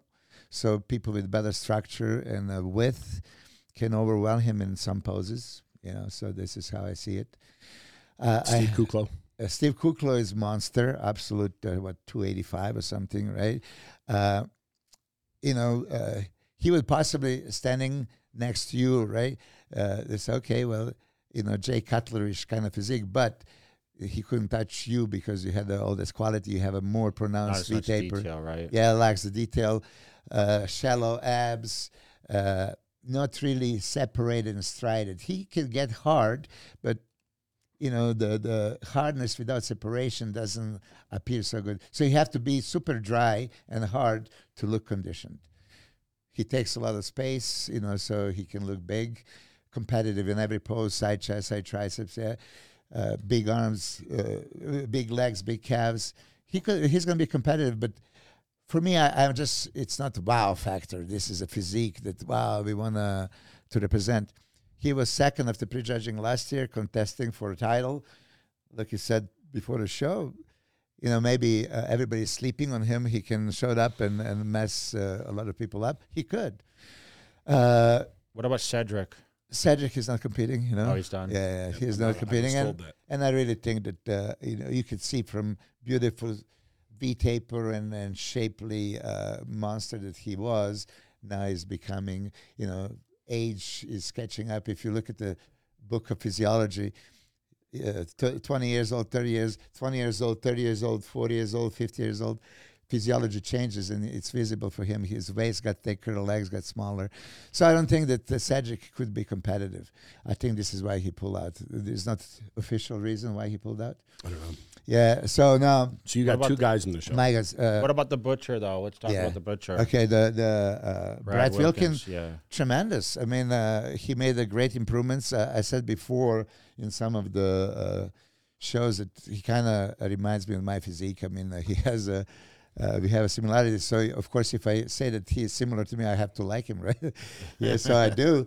You know, he has a very good uh, aesthetic upper body. Uh, everything is there. Yeah.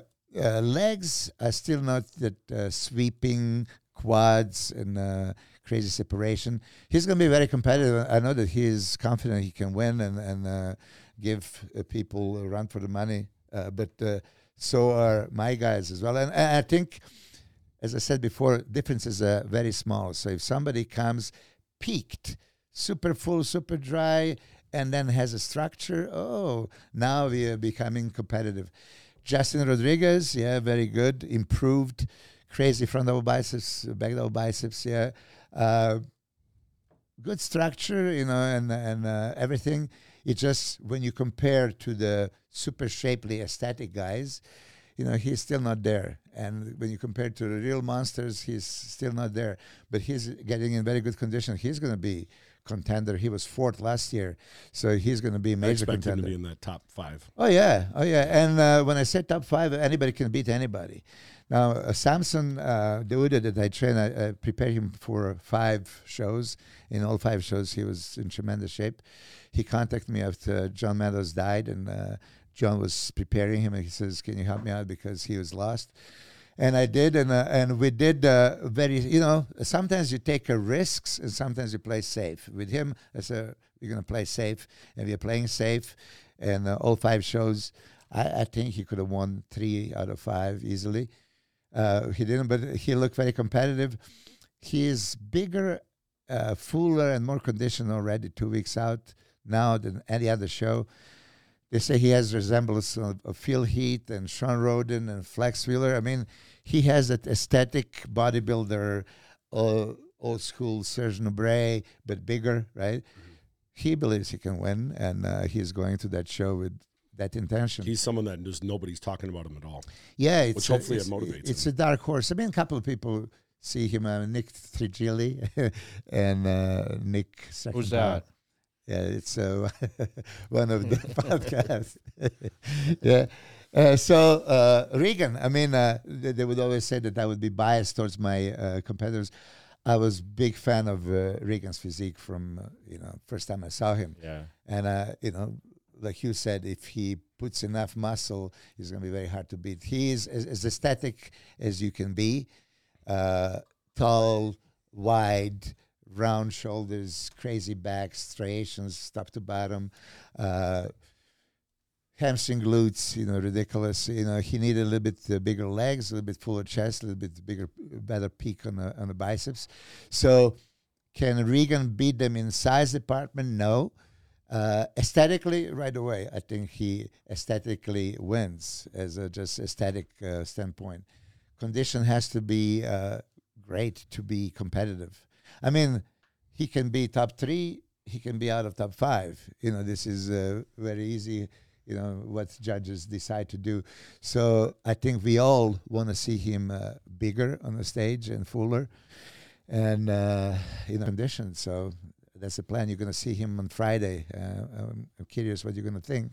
You know, I'm just thinking about after the Olympia when Regan and I were downstairs chatting, Yeah, and he's like, you know, who should I work with? Blah blah blah. And I messaged Milos and I said, hey, yeah, I got someone that that, that I think you uh, would like to work with. And he was just like, oh, I'm still here. Who? And I said, Regan. He's like, where are you at? I'll be there in, Yeah, 15 I mean, minutes. uh, he came immediately. yeah. I mean, he's uh, of course type of physique you, you wanna you wanna see him excel, and I, I pay close attention to the details, right? And uh, I wish I had uh, more time. Unfortunately, in uh, Christmas time, we got the COVID. Yeah. And, he, he uh, laid because he was staying with me then still. Yeah. He didn't. He was. He just laid in bed for days. Yeah, and Couldn't uh, get food down. Nothing. and that that's uh, that affected the preparation. So he's not uh, maybe as improved in size department, but as of this morning, he's two sixty two point five.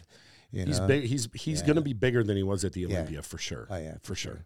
And we just need to, and he has uh, that quality, right? So uh, as long as his chest is full, I mean, muscle that determines how he looks for him is not shoulders, it's not back because it's always there, right? It's chest. You know how many people th- th- they have that one critical muscle that has to be there, uh, and and usually it's chest. So for him, yeah, his chest has to be full. Stomach is super small. You know, deep abs, striated uh, glutes, striated back, hamstring, and then uh, separated quads. I told Regan five years ago when I started working with him, when you're 30, you'll be Yeah. battling to win the Olympia, yeah. and I mean, and he's a year and a half off. that's that's kind of the project. Of course, you don't want to think three years from now. You want to think of, uh, you Of know, course, two weeks yeah. from now.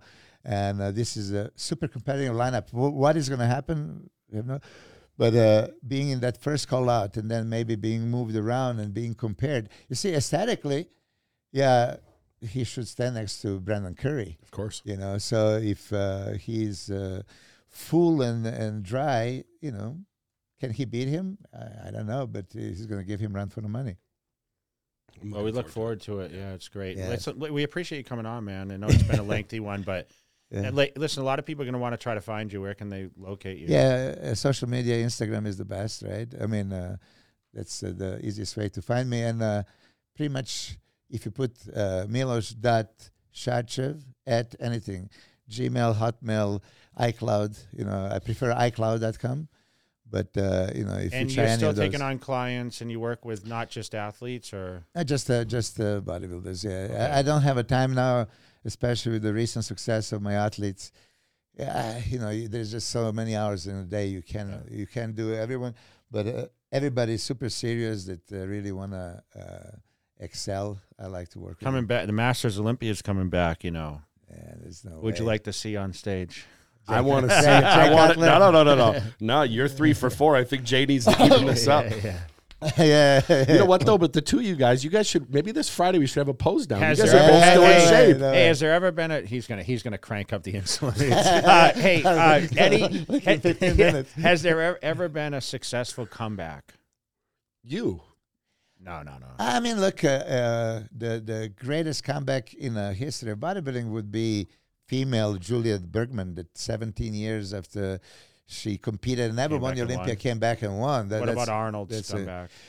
Uh, Arnold's come back, yeah, after five years. I mean, yeah, he looked good, but I don't think he deserved to win that one. It's just Arnold, you know, 1980. I mean, uh, his legs were considerably down, and uh, you know, There's Uh, a couple. Uh, Jenny Worth came back. yeah, I. I, I, I prepared her. You yeah, did? Yeah, I did. She did, 'cause Yeah, Yeah, she's we in- feature on the channel. she yeah. took what? Probably 15 years off, right? Yeah, but I'm saying I want to talk about like Male like bodybuilding. Mr. Olympia. Mr. like- Olympia. Yeah, Uh, who made the uh, greatest yeah. comeback? Not like after a time off, like Phil Heath. Could he come back and compete right now? You see, I thought that uh, 2005 when he was coming back that he's going to Yeah. put it together, but then you could see. I, I think really uh, after age of 40, no matter what we think, uh, uh, you know, body is not the same. You know, uh, yeah, I- I- whatever you can get away with. I mean, when you were a teenager and early 20s, you know, early 30s, worked, yeah. everything worked, uh, and injuries and and the physiological changes. Uh, yeah, If I if I I honestly thought Phil was going to do the Arnold this year. I was waiting for that to come out. Because I mean, look, his last time on stage, he was top three. I I mean, Yeah, it was a gift also. Yeah. I mean, I think it was a gift. It's a great bodybuilder. I mean, uh, let's One of the face best, it, one yeah, of the best. Yeah, sure. but uh, you know, the, the stomach uh, is so distracting. How can you hide it? Any front poses?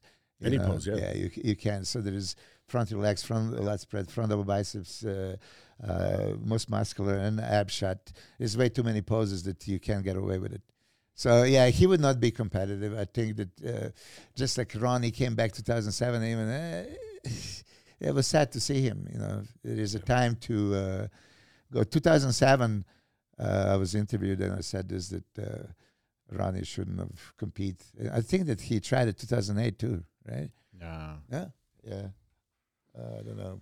I Uh, don't, I don't think there's ever been anyone that's really Yeah, successful. we'll have to see. I'm, I'm excited to see. Uh, but um, you know, we appreciate you coming on. Man. Yes, thank you, thank you And, for the uh, opportunity. I mean, uh, you know, we get together all the time, Yeah. and uh, Jay, you're, you're love not to come available. over for dinner. I hear your, uh, I hear your sushi with the torch. Yeah, Yeah, man. really, Unbelievable. Yeah, we watch fights and, at uh, Milos' the, house. the yeah. UFC. You don't watch UFC? Not you as much. Not know. as much. Not every uh, week. We know. go there and we and for some reason Betty can make the salmon perfect, and if we try to make it at home the same way, It's it's, same. terrible. I can't do it. They got he's got these flames and stuff, and it's it's like Well, but uh, He's getting into one, the culture, you know. Yeah, one one question that I have for you is you asked me the same. Who is the most impressive bodybuilder you've seen? Dorian Yates. Oh yeah, Oh, you know what? No, I'm gonna lie. Lee Priest. are you serious? Lee Priest off season when I was when I saw him for the first time was unbelievable. But Dorian Yates, I guess, posed in Hawaii with him, and I couldn't believe it. Yeah, And I saw him, you know, in '95 compete yeah. uh, at the Olympia, and I I never understood why he won until I actually watched the show and realized, Ninety five. yeah. And then Nasser was third that year. Yeah, That's yeah, the yeah. year. Ninety five. I was in the front row, and uh, Dorian's condition was off the chart. Yeah. I couldn't believe it. But let's uh, now. This is very interesting. Do you think his quads and hamstring? I mean, uh, not ca- calves are phenomenal. His quads, hamstring, No, his arm. Abs. Yeah. abs, uh, shoulders, biceps, triceps uh, are top 10 in the world. No, no. I mean, no, but it's just I think the combination of like I thought he deservingly won that. Yeah. I mean, So it's but looking at pictures is a lot different from being there in person. But he was very like the the Yeah. lats and So I, I said this. Uh, few Priest is probably the most muscular. Like he was crazy when I saw him for the first time when he was a kid. He was like 21. I mean, Uh, I see him compete first time. I, I competed in the same Miss Universe yeah, when he came uh, 17 years old. He guest posed with his mother as a, as a mixed pairs. But uh, just to conclude with Dorian, uh, Dorian has a weak body. I mean, relatively weak body parts. yeah, yeah, But every mandatory pose, he looks great. yeah. You know, so yeah, I have to give it to him. And I say, okay, I talk about uh, he doesn't have quads, mm, but they look pretty good. Yeah. Doesn't have arms, but look pretty good. But really, when you analyze best arms of all time, he wouldn't be top ten. No, no. Best shoulders, best chest, best uh, abs, many things. He had crazy back, crazy uh, calves, but crazy conditioning, and uh, I mean, he. d- He dominated in the hardest era. I mean, he was beating Flex and Shawn and Kevin and uh, Nasser and all these guys. So See, you but have do to you, give him do you credit. think when Ronnie came to his peak that Dorian would have beat him? I- I don't I think think that uh, Ronnie '98 would beat uh, any version of uh, you know uh, Dorian. '98 first uh, Olympia when he was super shredded. Yeah, I wasn't there. Yeah, that uh, when I talked to uh, Ronnie on his podcast, he agreed that '98 is his best ever. See, I thought 01 Arnold was his best, Yeah, you know, yeah. and he was Many under people said 250. Yeah. Many people say that, but uh, uh, he agrees. 98 We all seem to hit like that one time. one time. You you hit it many times. Yeah, but You- there was, you know, like we. I mean, it's hard to pinpoint it, but So you say 2002 Arnold Classic, okay? Because I have to. yeah, Because I, I asked uh, Kevin Levrone, he says 93 Night of Champions. He was small. That's his favorite. So You know that. You know what's 2002 funny? I was Classic. actually at that iconic guest posing that Jay and Ronnie had Yeah. when you jumped on when he jumped on your Uh, back. his back. Yeah, Oh, I was up there. in Pittsburgh. Yeah. I was no, it was in uh, Oh, New Bev York. Francis, yeah, it was yeah. Steve's. It was in New York City, and I was up there. I was working in the music industry, and I had a meeting with Sylvia Rhone at Universal. Uh-huh. And you messaged me, you're like, "I'm in New York." I'm like, "Oh, I'm in New York too." Yeah, yeah. And I went over there, and you you had a little spot on the outside, uh-huh. and you, then you went on guest pose, and you and Ronnie came out, and he had his sunglasses on and his big boots. And then you jumped on his back, and it was, and I think Victor Martinez was in the crowd. I think he came up. I, I remember those things, and I remember seeing what these guys look like off season, and they just look didn't look like real human beings. No, but I'm glad that I have a uh, Jay Cutler 2002 Arnold Classic 90. uh, okay, uh, I asked Flex Wheeler what was his best. What do you think? 93 uh, Arnold. That's what I would think, yeah, because I love that. He says 99 uh, British Grand Prix. That he says like even Ronnie like suggested that he could have beat him. Uh, he couldn't beat him. I mean, uh, but uh, Uh, yeah, 93 when he was like 218 he or was whatever the fuck he, peeled. Yeah, just yeah, fist aesthetic and yeah. Narrow, but uh, uh, yeah, I mean, it, it was probably uh, the best physique of all time, you know. Yeah, yeah, I agree. Well, listen, man, we Okay. appreciate it so Thank much. you so much man, for and, coming uh, on. Thank you guys. Uh, appreciate it. Thank and, you. Uh, we can do it again when. Uh, For sure. yeah. All right. Oh yeah.